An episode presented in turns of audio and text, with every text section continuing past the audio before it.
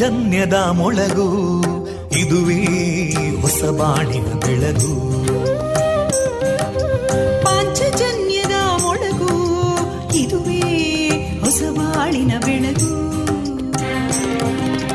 ಜನಮಾನಸವ ಅರಳಿಸುವಂತ ಅರಳಿಸುವಂತ ಜನಮಾನಸವ ಅರಳಿಸುವಂತ ವಿವೇಕವಾಣಿಯ ಮೊಳಗು. ಸುಖ ದುಃಖಗಳಿಗೆ ತಾಕೊರಳಾಗುವ ನೆಲಪ್ರೀತಿಯದಿ ಮೊಳಗು. ಇದುವೇ ಹೊಸಬಾಣಿನ ಬೆಳಗು, ಇದುವೇ ಪಾಂಚಜನ್ಯದ ಮೊಳಗು, ಇದುವೇ ಪಾಂಚಜನ್ಯದ ಮೊಳಗು. ವಂದೇ ಮಾತರಂ, ವಂದೇ ಮಾತರಂ. ಸುಜಲಾಂ ಸುಫಲಾಂ ಮಲಯಜ ಶೀತಲಾಂ ಸಸ್ಯಶ್ಯಾಮಲಾಂ ಮಾತರಂ ವಂದೇ ಮಾತರಂ. ಶುಭ್ರಜೋತ್ಸ್ನಾ ಪುಲಕಿತಯಾಮಿನೀ ಫುಲ್ಲಕುಸುಮಿತಾ ದ್ರುಮದಳ ಶೋಭಿನೀ ಸುಹಾಸಿನೀಂ ಸುಮಧುರಭಾಷಿನೀಂ ಸುಖದಾಂ ವರದಾಂ ಮಾತರಂ ವಂದೇ ಮಾತರಂ. ಕೋಟಿ ಕೋಟಿ ಕಂಠ ಕಲಕಲ ನಿನಾದ ಕರಾಲೇ ಕೋಟಿ ಕೋಟಿ ಭುಜೈರ್ಧೃತಾ ಕರಕಲವಾಲೇ ಅಬಲಾಂ ಕೇನೋ ಮಾಯೇತೋ ಬಲೇ ಬಹುಬಲಧಾರಿಣೀಂ ನಮಾಮಿ ತಾರಿಣೀಂ ರಿಪುದಲವಾರಿಣೀಂ ಮಾತರಂ ವಂದೇ ಮಾತರಂ. ತುಮಿ ವಿದ್ಯಾ ತುಮಿ ಧರ್ಮ ತುಮಿ ಹೃದಿ ತುಮಿ ಮರ್ಮ ತ್ವಂ ಹಿ ಪ್ರಾಣ ಶರೀರೇ ಬಾಹುತೇ ತುಮಿ ಮಾ ಶಕ್ತಿ ಹೃದಯೇ ತುಮಿ ಮಾ ಭಕ್ತಿ ತೋಮಾರಯಿ ಪ್ರತಿಮಾ ಗಡಿ ಮಂದಿರೇ ಮಂದಿರೇ ವಂದೇ ಮಾತರಂ. ತ್ವಂ ಹಿ ದುರ್ಗಾ ದಶ ಪ್ರಹರಣಧಾರಿಣೀ ಕಮಲಾಂ ಕಮಲದಲ ವಿಹಾರಿಣೀ ವಾಣೀಂ ವಿದ್ಯಾದಾಯಿನೀ ನಮಾಮಿ ತ್ವಾಂ ನಮಾಮಿ ಕಮಲಾಂ ಅಮಲಾಂ ಅತುಲಾಂ ಸುಜಲಾಂ ಸುಫಲಾಂ ಮಾತರಂ ವಂದೇ ಮಾತರಂ. ಶ್ಯಾಮಲಾಂ ಸರಳಾಂ ಸುಸ್ಮಿತಾಂ ಭೂಷಿತಾಂ ಧರಣೀಂ ಭರಣೀಂ ಮಾತರಂ ವಂದೇ ಮಾತರಂ ವಂದೇ ಮಾತರಂ.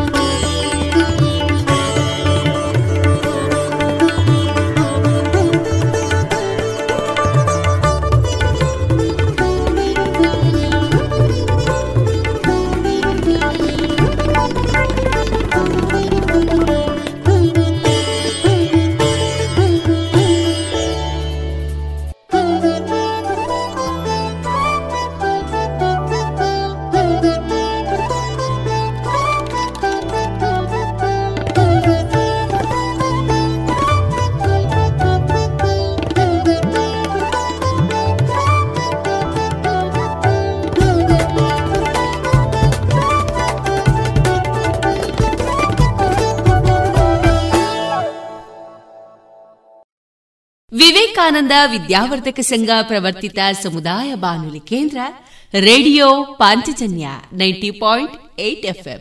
ಇದು ಜೀವ ಜೀವದ ಸ್ವರ ಸಂಚಾರ. ಆತ್ಮೀಯ ಕೇಳುಗ ಬಾಂಧವರಿಗೆಲ್ಲ ನಾನು ತೇಜಸ್ವಿ ರಾಜೇಶ್ ಮಾಡುವ ಪ್ರೀತಿಪೂರ್ವಕ ಮನದಾಳದ ನಮಸ್ಕಾರಗಳು. ಅಕ್ಟೋಬರ್ ಇಪ್ಪತ್ತ ಎರಡು ಶನಿವಾರ, ಈ ದಿನ ಎಲ್ಲರಿಗೂ ಶುಭವಾಗಲಿ ಎಂದು ಹಾರೈಸ್ತಾ ನಾವು ಯಾರನ್ನಾದರೂ ಅನುಕರಿಸಿದರೆ ಅದು ನಮ್ಮ ವ್ಯಕ್ತಿತ್ವಕ್ಕೆ ಮಾಡುವ ಅವಮಾನ. ಯಾರಿಗಾದರೂ ಹೋಲಿಸಿಕೊಂಡ್ರೆ ಅದು ನಮ್ಮ ವ್ಯಕ್ತಿತ್ವದ ಬಗೆಗಿನ ಅನುಮಾನ. ನಾವು ನಾವೇ ಆಗಿರೋಣ ಎನ್ನುತ್ತಾ ಪ್ರಿಯ ಶ್ರೋತೃ ಬಾಂಧವರೇ, ಈ ದಿನ ನಮ್ಮ ಪಾಂಚಜನ್ಯದ ನಿಲಯದಿಂದ ಪ್ರಸಾರಗೊಳ್ಳಲಿರುವ ಕಾರ್ಯಕ್ರಮದ ವಿವರಗಳು ಇಂತಿದೆ. ಮೊದಲಿಗೆ ಭಕ್ತಿ ಗೀತೆಗಳು, ಮಾರುಕಟ್ಟೆ ಧಾರಣೆ, ಗೀತಾಮೃತ ಬಿಂದು, ವೈದ್ಯ ದೇವೋಭವ ಕಾರ್ಯಕ್ರಮದಲ್ಲಿ ವಿವೇಕಾನಂದ ಸ್ಮಾರಕ ಆಸ್ಪತ್ರೆ ಸರಗೂರು ಇಲ್ಲಿನ ತಜ್ಞ ವೈದ್ಯರಾದಂತಹ ಡಾಕ್ಟರ್ ಪ್ರಕಾಶ್ ಸವಣೂರು ಅವರೊಂದಿಗಿನ ಸಂದರ್ಶನ, ರಾಧಾಕೃಷ್ಣ ಅವರಿಂದ ಸ್ವರಚಿತ ಕವನ ವಾಚನ, ಕೊನೆಯಲ್ಲಿ ಮಧುರ ಗೀತೆಗಳು ಪ್ರಸಾರಗೊಳ್ಳಲಿದೆ.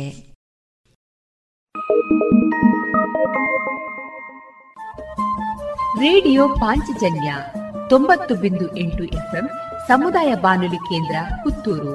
ಇದು ಜೀವ ಜೀವದ ಸ್ವರ ಸಂಚಾರ.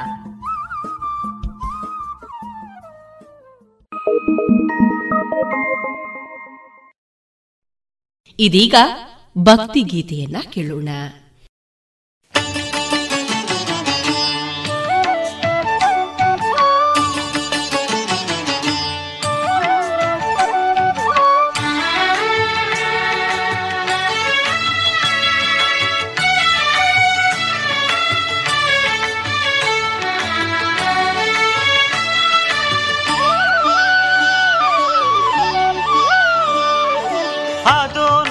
ನಿಂತಿರುವ ಪ್ರಸನ್ನಾಂಜನೇಯ ಆಗ ಸದಾ ಎತ್ತರಕ್ಕೆ ವಾಯುದೇವತನಯ. ಅದೋ ನೋಡಿ ನಿಂತಿರುವ ಪ್ರಸನ್ನಾಂಜನೇಯ ಆಗ ಸದಾ ಎತ್ತರಕ್ಕೆ ವಾಯುದೇವತನಯ. ಸೂರ್ಯನನ್ನು ಹಿಡಿಯ ಹೋದ ಈ ಮಹಾಕಾಯ ಭಕ್ತರನ್ನು ಕಾಪಾಡಲು ನಿಂತಿಹ ಮಹಾರಾಯ. ಅದೋ ನೋಡಿ ನಿಂತಿರುವ ಪ್ರಸನ್ನಾಂಜನೇಯ ಆಗ ಸದಾ ಎತ್ತರಕ್ಕೆ ವಾಯುದೇವತನಯ.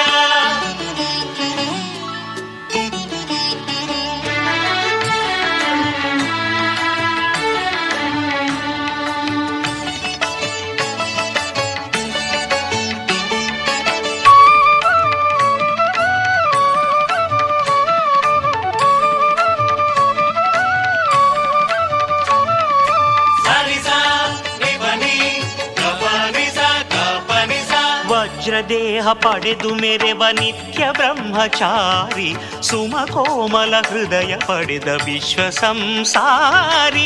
ವಜ್ರದೇಹ ಪಡೆದು ಮೆರೆವ ನಿತ್ಯ ಬ್ರಹ್ಮಚಾರಿ ಸುಮಕೋಮಲ ಹೃದಯ ಪಡೆದ ವಿಶ್ವ ಸಂಸಾರಿ. ಸ್ವಾಮಿಯಾಜ್ಞೆ ಪಾಲಿಸಿದ ಕಡಲನು ಹಾರಿ ಸ್ವಾಮಿಯಾಜ್ಞೆ ಪಾಲಿಸಿದ ಕಡಲನು ಹಾರಿ ನಿಷ್ಠೆಯ ಪರಾಕಾಷ್ಠೆ ಜಗಕ್ಕೆಲ್ಲ ತೋರಿ. ಅದೋ ನೋಡಿ ನಿಂತಿರುವ ಪ್ರಸನ್ನಾಂಜನೇಯ ಆಗ ಸದಾ ಎತ್ತರಕ್ಕೆ ವಾಯುದೇವತನಯ.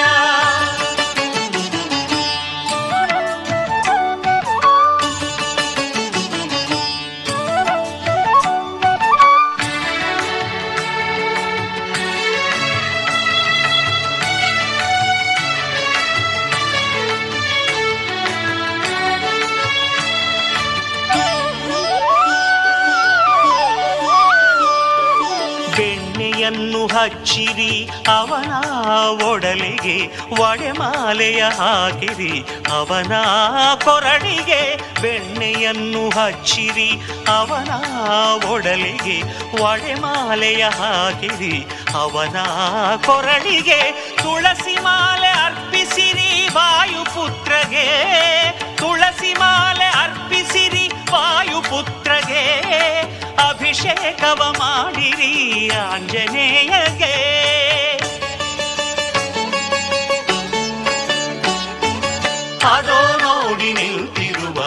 ಸನ್ನಾಂಜನೇಯ ಆಗ ಸದಾ ಎತ್ತರಗೆ ವಾಯುದೇವ ತನಯ.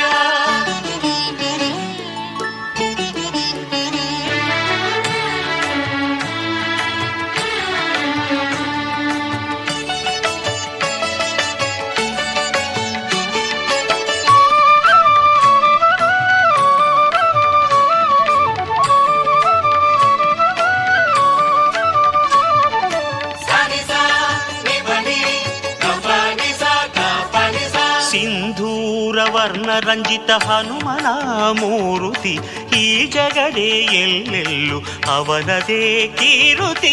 ಸಿಂಧೂರ ವರ್ಣರಂಜಿತ ಹನುಮನ ಮೂರುತಿ ಈ ಜಗಡೆ ಎಲ್ಲೆಲ್ಲೂ ಅವನದೇ ಕೀರುತಿ. ಬೇಡಿದಂಥ ವರವ ತರುವ ಕರುಣೆ ಬಾರಿಧಿ, ಬೇಡಿದಂಥ ವರವ ತರುವ ಕರುಣೆ ಬಾರಿಧಿ. ಸಾಟಿಗಿರದ ದೈವವು ನಮ್ಮ ಮಾರುತಿ.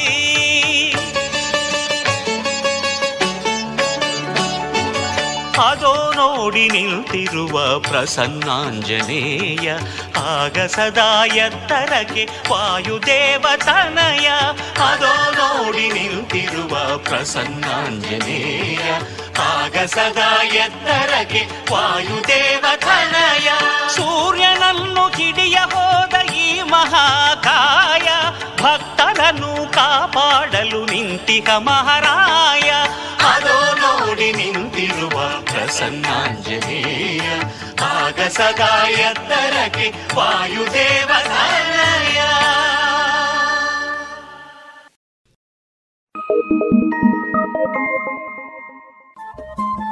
ರೇಡಿಯೋ ಪಾಂಚಜನ್ಯ ತೊಂಬತ್ತು ಬಿಂದು ಎಂಟು ಎಫ್ಎಂ ಸಮುದಾಯ ಬಾನುಲಿ ಕೇಂದ್ರ ಪುತ್ತೂರು. ಇದು ಜೀವ ಜೀವದ ಸ್ವರ ಸಂಚಾರ.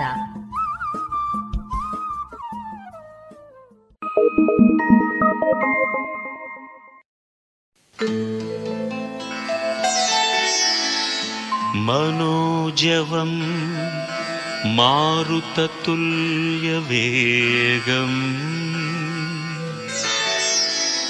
ಜಿತೇಂದ್ರಿಯಂ ಬುದ್ಧಿಮತಾಂ ವರಿಷ್ಠಂ ವಾತಾತ್ಮಜಂ ವಾನರಯೂಥ ಮುಖ್ಯಂ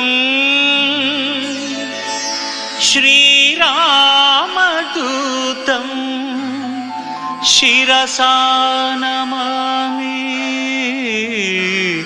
ಆ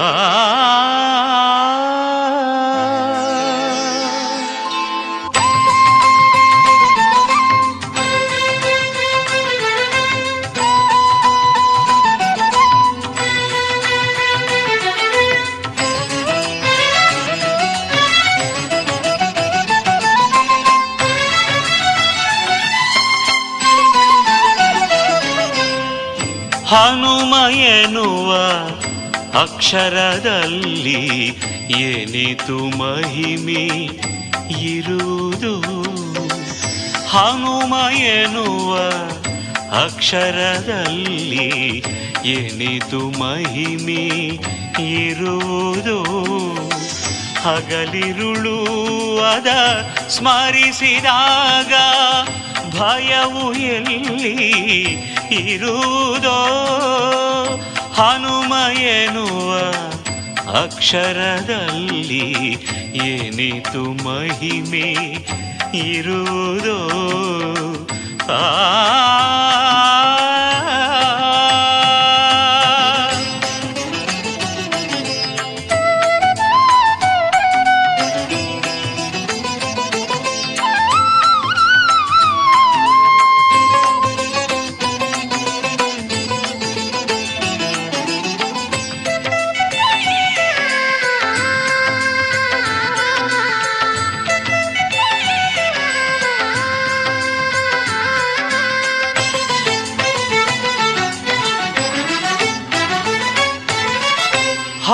ಎಂಬ ಅಕ್ಷರ ನುಡಿಯ ನಾವು ಹನುಮಾನಮ್ಮ ಜೊತೆ ಇರುವ.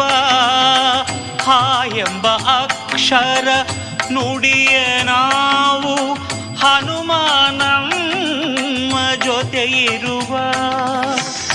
ಜೀವನದಲ್ಲಿ ಎದುರಾಗಿ ಬರುವ ಜೀವನದಲ್ಲಿ ಎದುರಾಗಿ ಬರುವ ಸಂಕಟಗಳನ್ನು ಕಳೆಯುವ ಹನುಮಯನುವ ಅಕ್ಷರದಲ್ಲಿ ಏನಿತು ಮಹಿಮೆ ಇರುವುದು. ಆ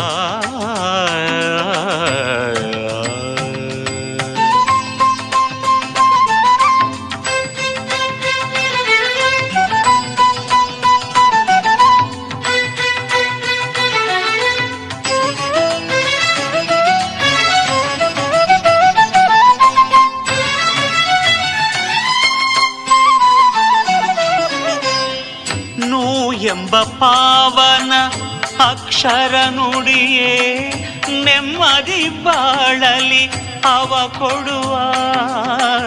ನೋ ಎಂಬ ಪಾವನ ಅಕ್ಷರ ನುಡಿಯೇ ನೆಮ್ಮದಿ ಬಾಳಲಿ ಅವ ಕೊಡುವ.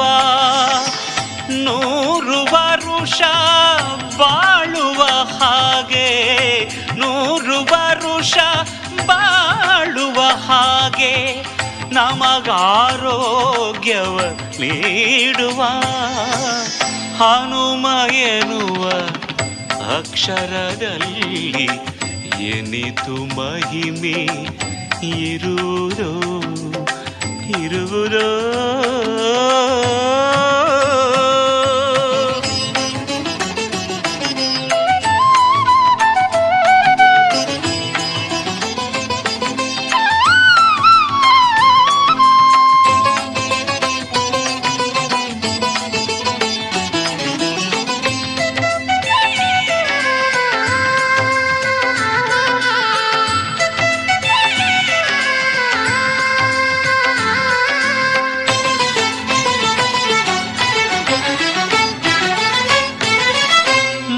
ಎಂಬ ಅಕ್ಷರ ಮನದೆ ಸ್ಮರಿಸೆ ಮಮತೆ ತೋರಿ ಸಲಹುವ.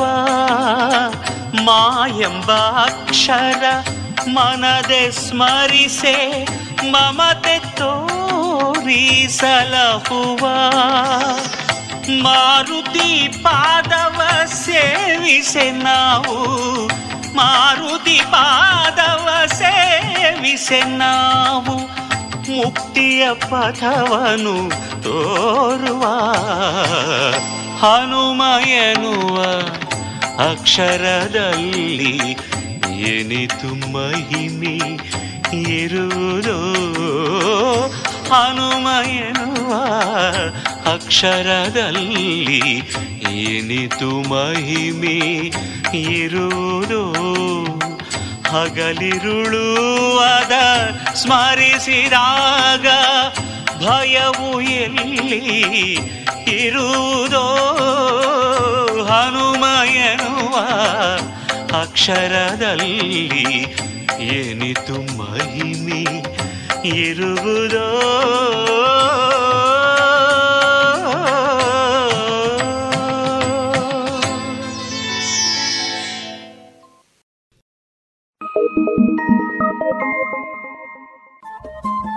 ರೇಡಿಯೋ ಪಾಂಚಜನ್ಯ ತೊಂಬತ್ತು ಬಿಂದು ಎಂಟು ಎಫ್ಎಂ ಸಮುದಾಯ ಬಾನುಲಿ ಕೇಂದ್ರ ಪುತ್ತೂರು. ಇದು ಜೀವ ಜೀವದ ಸ್ವರ ಸಂಚಾರ.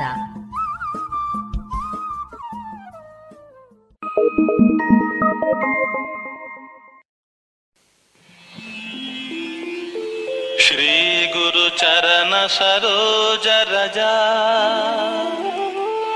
ನಿಜ ಮನು ಮುಕುರು ಸುಧಾರಿ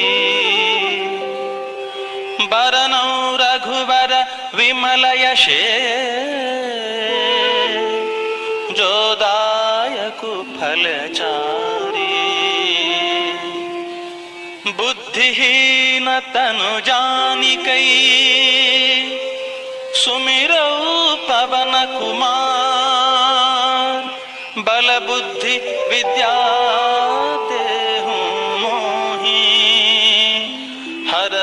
ಕಲೆ ಸಬಿಕಾ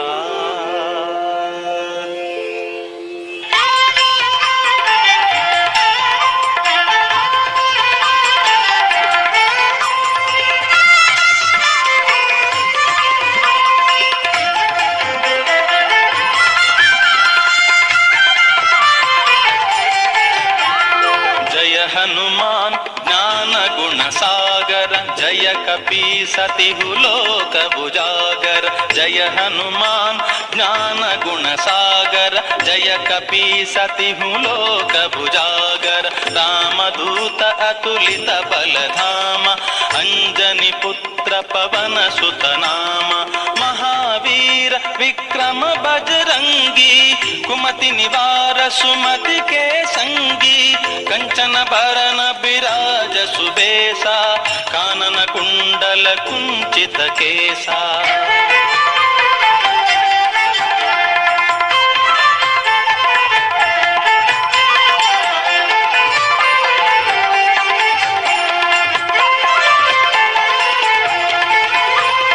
ಹಾಥ ವಜ್ರ ಔ ಧ್ವಜಾ ಬಿರಾಜೈ ಕಾಂಧೆ ಮುಂಜುಜನೇವು ಸಾಜೆ ಶಂಕರ ಸುವನ ಕೇಸರಿ ನಂದನ ತೇಜ ಪ್ರತಾಪ ಮಹಾಜಗವಂದನ ವಿದ್ಯಾವಾನ ಗುಣೀಯತಿ ಚಾತುರ ರಾಮ ಕಾಜ ಕರಿಬೇಕೋ ಆತುರ ಪ್ರಭು ಚರಿತ್ರ ಸುನಿಬೇಕೋ ರಸಿಯಾ ರಾಮ ಲಖನ ಸೀತಾ ಮನ ಬಸಿಯ ರಾಮ ಲಕ್ಷ್ಮಣ ಜಾನಕಿ ಜಯ ಬೋಲೋ ಹನುಮಾನ ಕಿ ರಾಮ ಲಕ್ಷ್ಮಣ ಜಾನಕಿ ಜಯ ಬೋಲೋ ಹನುಮಾನ ಕಿ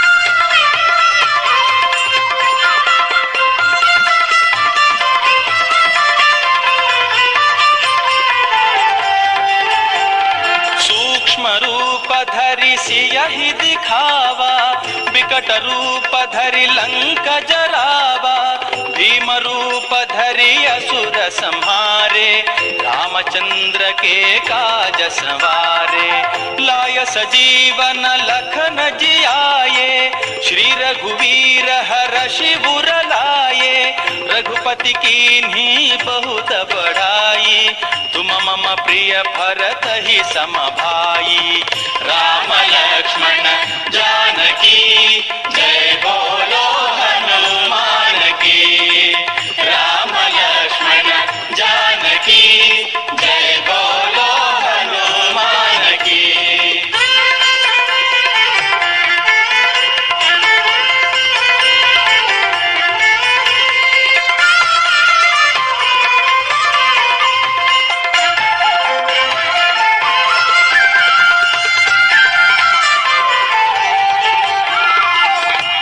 वदन तुम्हारो जस गावे अस कहि श्रीपति कंठ लगावे सनकादिक ब्रह्मादि मुनीसा नारद सारद सहित अहिसा यम कुबेर दिक्पाल जहाते कवि कोविद कहि सके कहाते तुम उपकार सुग्रीव ही कीन्हा राम मिलाय राज पद दीन्हा ರಾಮ ಲಕ್ಷ್ಮಣ ಜಾನಕಿ ಜಯ ಬೋಲೋ ಹನುಮಾನ ಕಿ ರಾಮ ಲಕ್ಷ್ಮಣ ಜಾನಕಿ ಜಯ ಬೋಲೋ ಹನುಮಾನ ಕಿ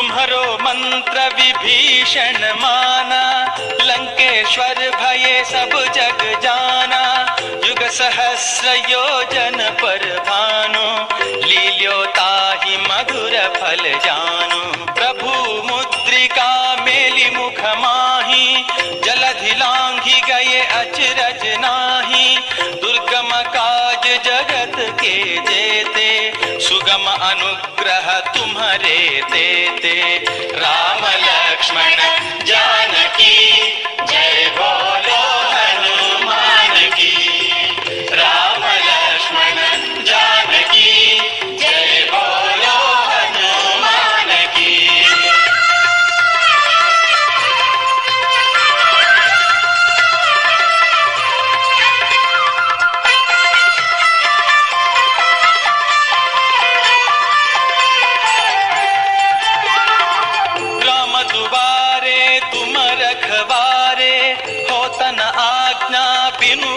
सारे, सब सुख लहे तुम्हारी सरना, तुम रक्षक काहू को डरना, आपन तेज संहारो आपे, तीनों लोक हांकते कांपे, भूत पिशाच निकट नहीं आवै, महावीर जब नाम सुनावै, राम लक्ष्मण जानकी जय बोलो हनुमान की, राम लक्ष्मण जानकी जय बोलो हनुमान की.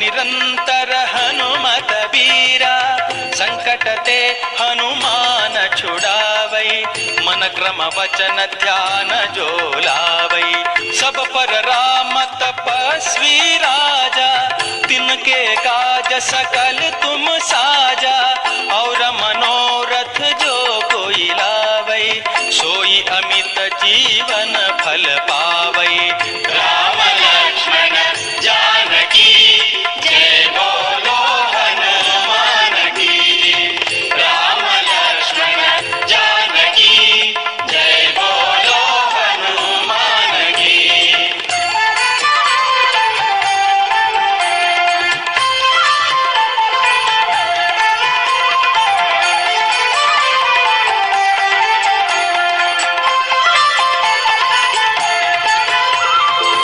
चारों युग परताप तुम्हारा है, प्रसिद्ध जगत उजियारा, साधु संत के तुम रखवारे, असुर निकंदन राम दुलारे, अष्ट सिद्धि नौ निधि के दाता, असबर दीन जानकी माता, राम रसायन तुम्हारे पासा, सदा रहो रघुपति के दासा, राम लक्ष्मण जानकी जय बोलो हनुमान की, राम लक्ष्मण जानकी जय बोलो हनुमान की.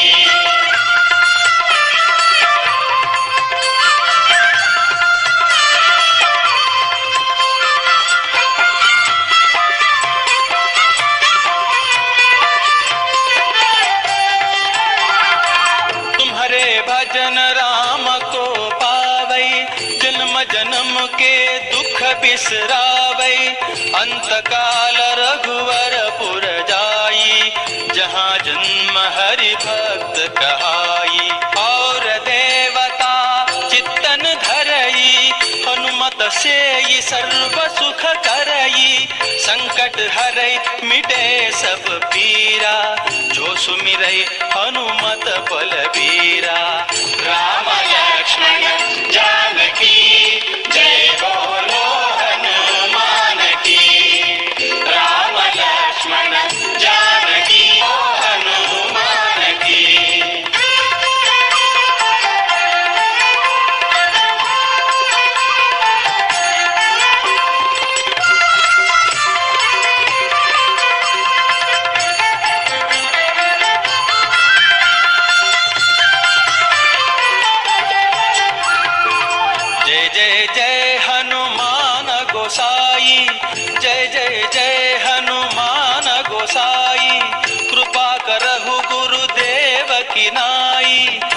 सतपार पाठ कर कोई, जो सतपार पाठ कर कोई, छूटहि बंदी महासुख होई, जो यह पढ़ै हनुमान चालीसा, जो यह पढ़ै हनुमान चालीसा, होय सिद्धि साखी गौरीसा, तुलसीदास सदा हरि चेरा, तुलसीदास सदा हरि चेरा, की जयनाथ हृदय महडेरा, की जयनाथ हृदय महडेरा, राम लक्ष्मण जानकी जय बोलो हनुमान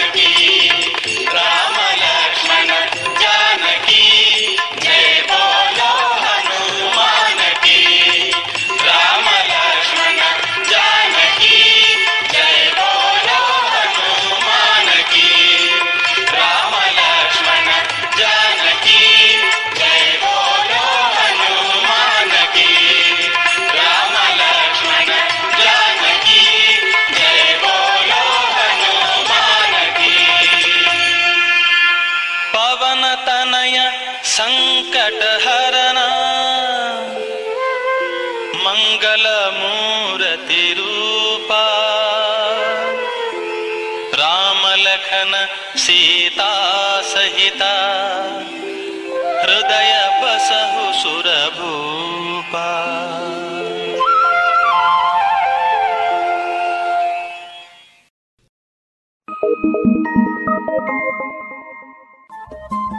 ರೇಡಿಯೋ ಪಾಂಚಜನ್ಯ ತೊಂಬತ್ತು ಬಿಂದು ಎಂಟು ಎಫ್ಎಂ ಸಮುದಾಯ ಬಾನುಲಿ ಕೇಂದ್ರ ಪುತ್ತೂರು. ಇದು ಜೀವ ಜೀವದ ಸ್ವರ ಸಂಚಾರ.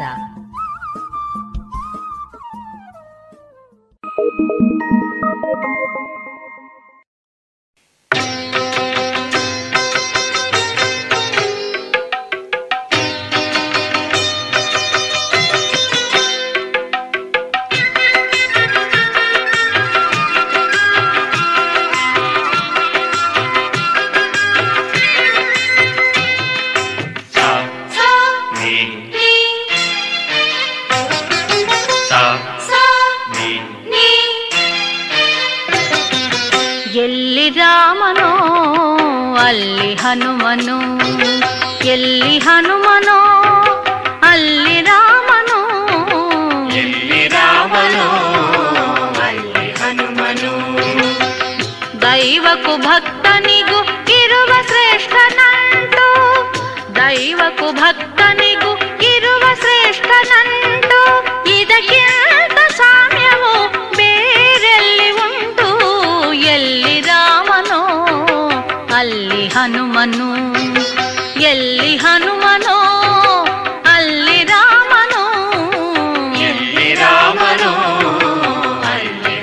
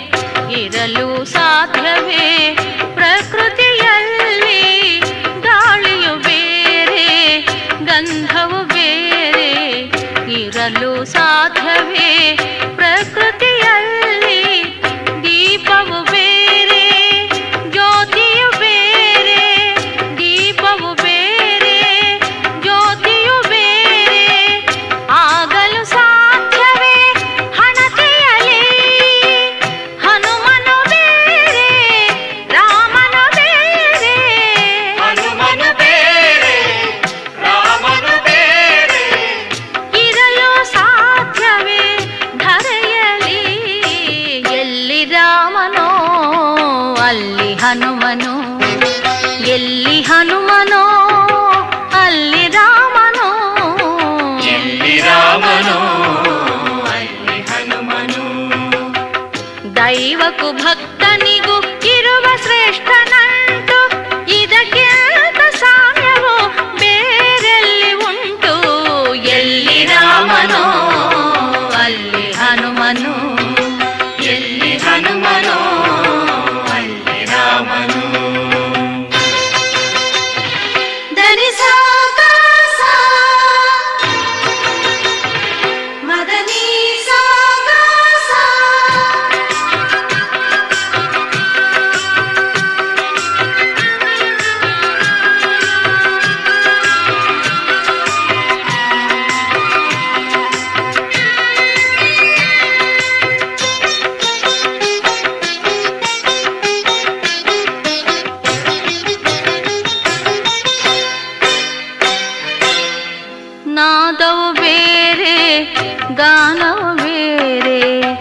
ಆಗಲು ಸಾಧ್ಯವೇ ವೀಣೆಯಲಿ, ನಾದವು ಬೇರೆ ಗಾನವು ಬೇರೆ, ಆಗಲು ಸಾಧ್ಯವೇ ವೀಣೆಯಲಿ. ಸೂರ್ಯನೇ ಬೇರೆ ತೇಜವೇ ಬೇರೆ, ಸೂರ್ಯನೇ ಬೇರೆ ತೇಜವೇ ಬೇರೆ, ಇರಲು ಸಾಧ್ಯವೇ ಸೃಷ್ಟಿಯಲಿ. ಹನುಮನು ಬೇರೆ ರಾಮನು ಬೇರೆ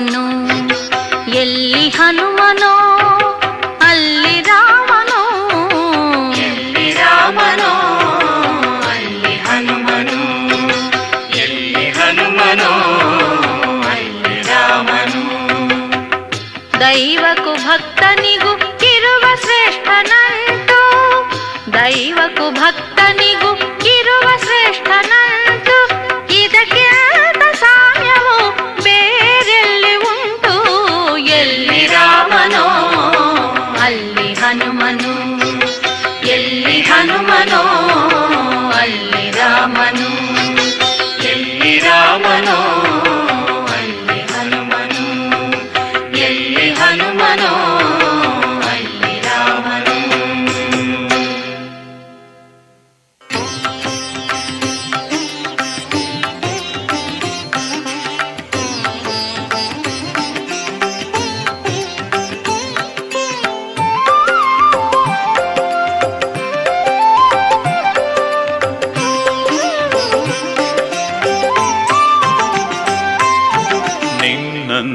ಮಹಿಮನ ಕಾಣೆನು ನಿನ್ನಂಥ ಮಹಿಮನ ಕಾಣೆನು ಖಂಡಗುಂಡಿಗೆಯ ಸೀಳಿ ಶ್ರೀರಾಮರನು ತೋರಿದೇನಿ ನಿನ್ನಂಥ ಮಹಿಮನ ಕಾಣೆನು ಖಂಡಗುಂಡಿಗೆಯ ಸೀಳಿ ಶ್ರೀರಾಮರನು ತೋರಿದೇನಿ ನಿನ್ನಂಥ ಮಹಿಮನ ಕಾಣೆನು.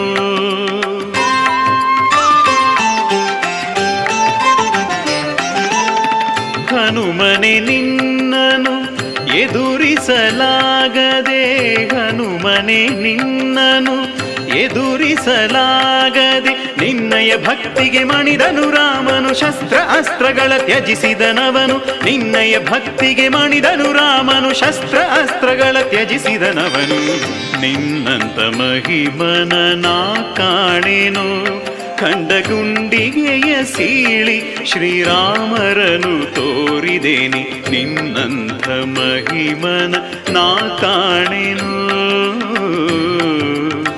ಹನುಮ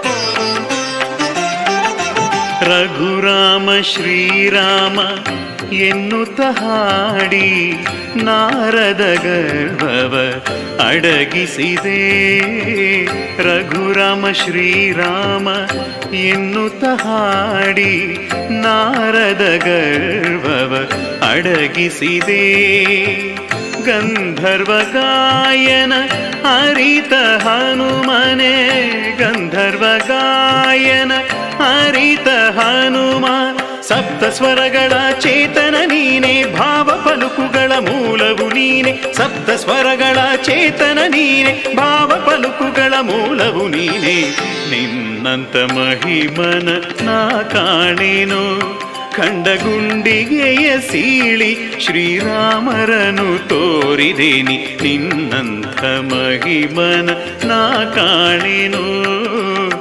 ಹನುಮ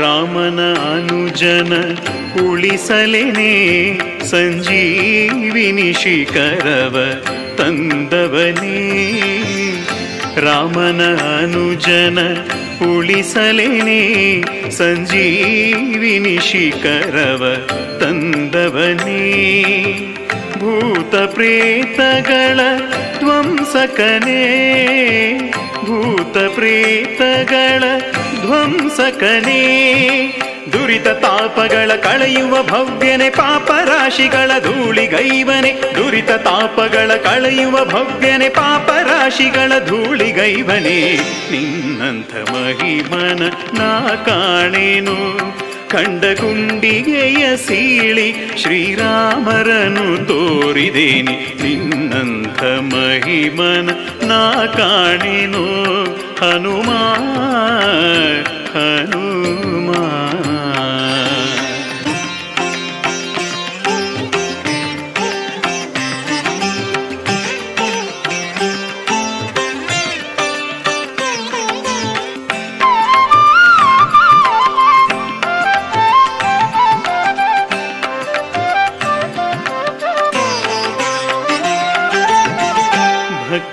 ಮಹಿಮೆಯ ತೋರಿದ ಪ್ರಭುವೇ, ಜ್ಞಾನದ ಜ್ಯೋತಿಯ ಬೆಳಗಿದ ವಿಭುವೇ.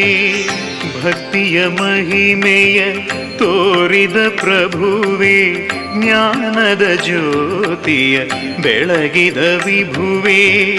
ನಿನ್ನ ಮಂತ್ರ ಭಕ್ತಿ ಸೂತ್ರ, ನಿನ್ನ ಮಂತ್ರ ಭಕ್ತಿ ಸೂತ್ರ. ನಿನ್ನ ಭಕ್ತರಲ್ಲಿ ಪ್ರೀತಿಯ ತೋರುತ ಪಾದ ಸೇವೆಯನ್ನು ಕರುಣಿಸು ಹನುಮ. ನಿನ್ನ ಭಕ್ತರಲ್ಲಿ ಪ್ರೀತಿಯ ತೋರುತ ಪಾದ ಸೇವೆಯನ್ನು ಕರುಣಿಸು ಹನುಮ. ನಿನ್ನಂಥ ಮಹಿಮನ ನಾ ಕಾಣೆನು, ಖಂಡಗುಂಡಿಗೆಯ ಸೀಳಿ ಶ್ರೀರಾಮರನು ತೋರಿದೇನಿ, ನಿನ್ನಂಥ ಮಹಿಮನ ನಾ ಕಾಣೆನು. ಖಂಡಗುಂಡಿಗೆಯ ಸೀಳಿ ಶ್ರೀರಾಮರನು ತೋರಿದೇನಿ, ನಿನ್ನಂಥ ಮಹಿಮನ ನಾ ಕಾಣೆನು, ನಿನ್ನಂಥ ಮಹಿಮನ ನಾ ಕಾಣೆನು ಹನುಮ.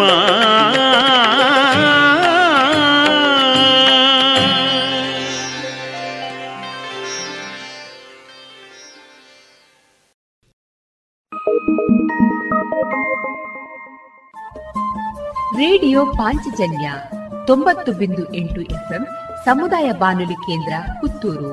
ಇದು ಜೀವ ಜೀವದ ಸ್ವರ ಸಂಚಾರ.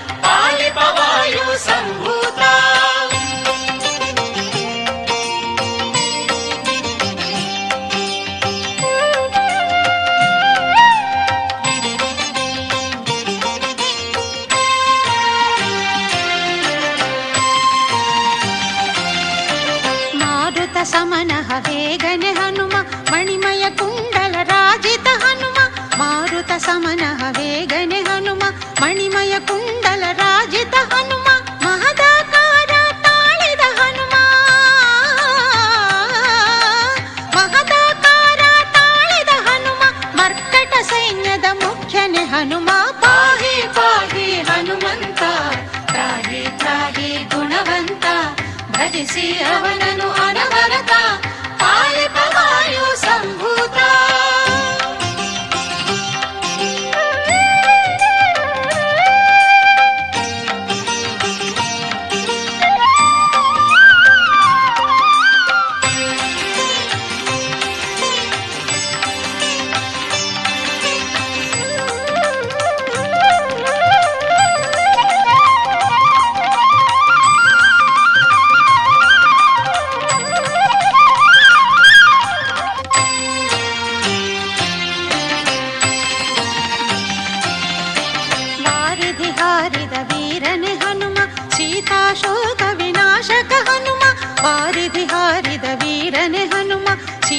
ಶೋಕ ವಿನಾಶಕ ಹನುಮ ಲಂಕೇಶನ ಮದ ಮರ್ದನ ಹನುಮ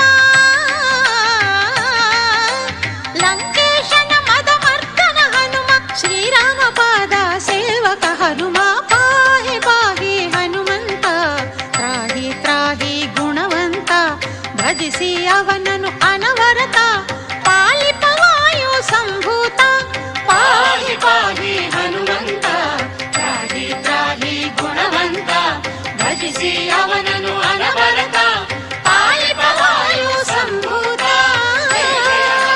ಜಯ ಶ್ರೀರಾಮ ಜಯ ಜಯ ಹನುಮ ಜಯ ಶ್ರೀರಾಮ ಜಯ ಜಯ ಹನುಮ ಜಯ ಶ್ರೀರಾಮ ಜಯ ಜಯ ಹನುಮ ಜಯ ಶ್ರೀರಾಮ ಜಯ ಜಯ ಹನುಮ ಜಯ ಶ್ರೀರಾಮ ಜಯ ಜಯ ಹನುಮ ಜಯ ಶ್ರೀರಾಮ ಜಯ ಜಯ ಹನುಮ ಜಯ ಶ್ರೀರಾಮ ಜಯ ಜಯ ಹನುಮ ಜಯ ಶ್ರೀರಾಮ ಜಯ ಜಯ ಹನುಮ.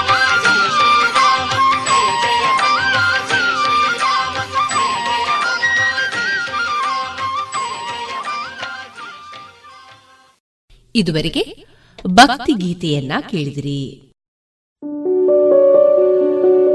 ಶುದ್ಧ ಸಸ್ಯಾಹಾರಿ south and north special food. ಉತ್ತಮ ಸೇವೆಗೆ ಮೊದಲ ಆದ್ಯತೆ, ಗ್ರಾಹಕರ ಸಂತೃಪ್ತಿಗೆ ಆರೋಗ್ಯಕರ ಆಹಾರ ನೀಡಲು ಸದಾ ಸಿದ್ಧ ಸಂತೃಪ್ತಿ ರೆಸ್ಟೋರೆಂಟ್. ಸುವ್ಯವಸ್ಥಿತ ಎಸಿ ರೂಮ್ ಒಳಗೊಂಡ ಸಂತೃಪ್ತಿಗೆ ಕುಟುಂಬ ಮಿತ್ರರೊಡನೆ ಎಂದೇ ಭೇಟಿ ಕೊಡಿ. Santrupti restaurant, Sachin complex, Darbe, Puttur. ಮಾರುಕಟ್ಟೆ ಧಾರಣೆ ಇಂತಿದೆ. ಹೊಸ ಅಡಿಕೆ ಮುನ್ನೂರ ಇಪ್ಪತ್ತ ಐದರಿಂದ ಮುನ್ನೂರ ಎಂಬತ್ತು, ಹಳೆ ಅಡಿಕೆ ಫ್ರೆಶ್ ಚೋಲ್ ನಾಲ್ಕನೂರ ಐವತ್ತರಿಂದ ನಾಲ್ಕನೂರ ಎಂಬತ್ತ ಐದು, ಹಳೆ ಅಡಿಕೆ ಡಬಲ್ ಚೋಲ್ ಐನೂರ ಇಪ್ಪತ್ತ ಐದರಿಂದ ಐನೂರ ಅರವತ್ತು, ಹಳೆ ಪಟೋರ ಮುನ್ನೂರ ನಲವತ್ತರಿಂದ ಮುನ್ನೂರ ಎಂಬತ್ತ ಐದು, ಹೊಸ ಪಟೋರ ಇನ್ನೂರ ಐವತ್ತರಿಂದ ಇನ್ನೂರ ಎಪ್ಪತ್ತ ಐದು, ಹಳೆ ಉಳ್ಳಿಗಡ್ಡೆ ಇನ್ನೂರ ನಲವತ್ತರಿಂದ ಇನ್ನೂರ ಎಂಬತ್ತ ಐದು, ಹೊಸ ಉಳ್ಳಿಗಡ್ಡೆ ನೂರ ಐವತ್ತರಿಂದ ಇನ್ನೂರು, ಹಳೆ ಕರಿಗೋಟು ಇನ್ನೂರ ನಲವತ್ತರಿಂದ ಇನ್ನೂರ ಎಪ್ಪತ್ತ ಐದು, ಹೊಸ ಕರಿಗೋಟು ನೂರ ಎಂಬತ್ತರಿಂದ ಇನ್ನೂರ ಐವತ್ತು, ಕಾಳುಮೆಣಸು ಮುನ್ನೂರ ಎಪ್ಪತ್ತ ಐದರಿಂದ ನಾಲ್ಕುನೂರ ತೊಂಬತ್ತು, ಒಣಕೊಕ್ಕೋ ನೂರ ತೊಂಬತ್ತರಿಂದ ಇನ್ನೂರ ಹತ್ತು, ಹಸಿಕೊಕ್ಕೋ ನಲವತ್ತ ಐದರಿಂದ ಐವತ್ತ ಐದು.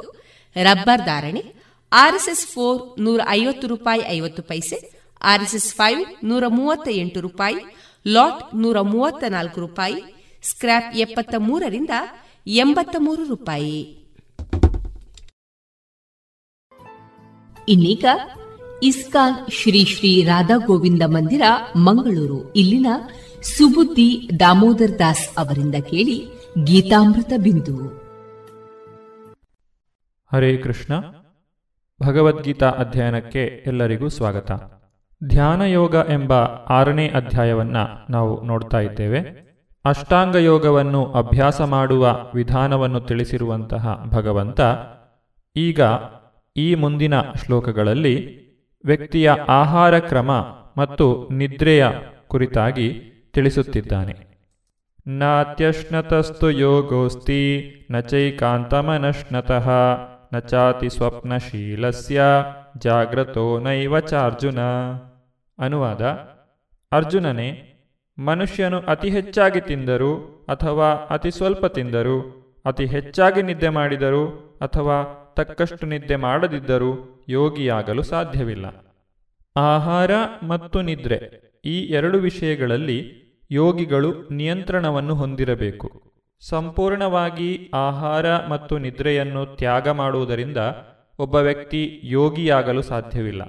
ಈ ಶರೀರವನ್ನು ಜೀವಂತವಾಗಿಡಲು ಎಷ್ಟು ಆಹಾರ ಬೇಕೋ ಅಷ್ಟು ಆಹಾರವನ್ನು ವ್ಯಕ್ತಿಯು ಸೇವಿಸಲೇಬೇಕು.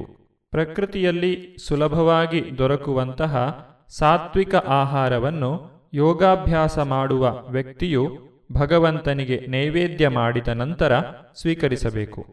ಪ್ರತಿಯೊಂದು ಆಹಾರದ ಮೂಲವೂ ಜೀವವೇ ಆಗಿರುವುದರಿಂದ ವ್ಯಕ್ತಿಯು ತನಗಾಗಿ ಅಡಿಗೆ ಮಾಡಿಕೊಂಡಾಗ ಅದರಿಂದ ಪಾಪವು ಬರುತ್ತದೆ.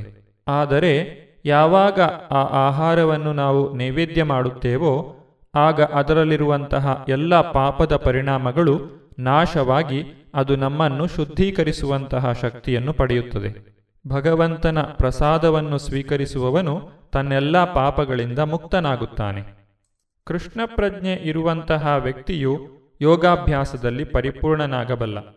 ತನ್ನ ವೈಯಕ್ತಿಕ ಉಪವಾಸ ರೀತಿಯನ್ನು ರಚಿಸಿಕೊಂಡು ಕೃತಕ ರೀತಿಯಲ್ಲಿ ಆಹಾರವನ್ನು ಬಿಡುವವನು ಯೋಗಾಭ್ಯಾಸ ಮಾಡಲಾರ.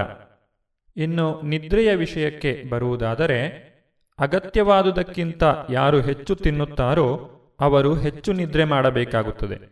ಈ ರೀತಿಯಾಗಿ ಮಾಡುವುದರಿಂದ ಸಮಯವು ವ್ಯರ್ಥವಾಗಿ ಕಳೆದು ಹೋಗುತ್ತದೆ. ವ್ಯಕ್ತಿಯು ಆಲಸಿಯಾಗುತ್ತಾನೆ. ಸಾಮಾನ್ಯವಾಗಿ ಒಬ್ಬ ವ್ಯಕ್ತಿಗೆ ಒಂದು ದಿನಕ್ಕೆ ಆರು ಗಂಟೆಗಳಿಗಿಂತ ಹೆಚ್ಚು ನಿದ್ರೆ ಮಾಡುವುದು ಅಗತ್ಯವಿರುವುದಿಲ್ಲ.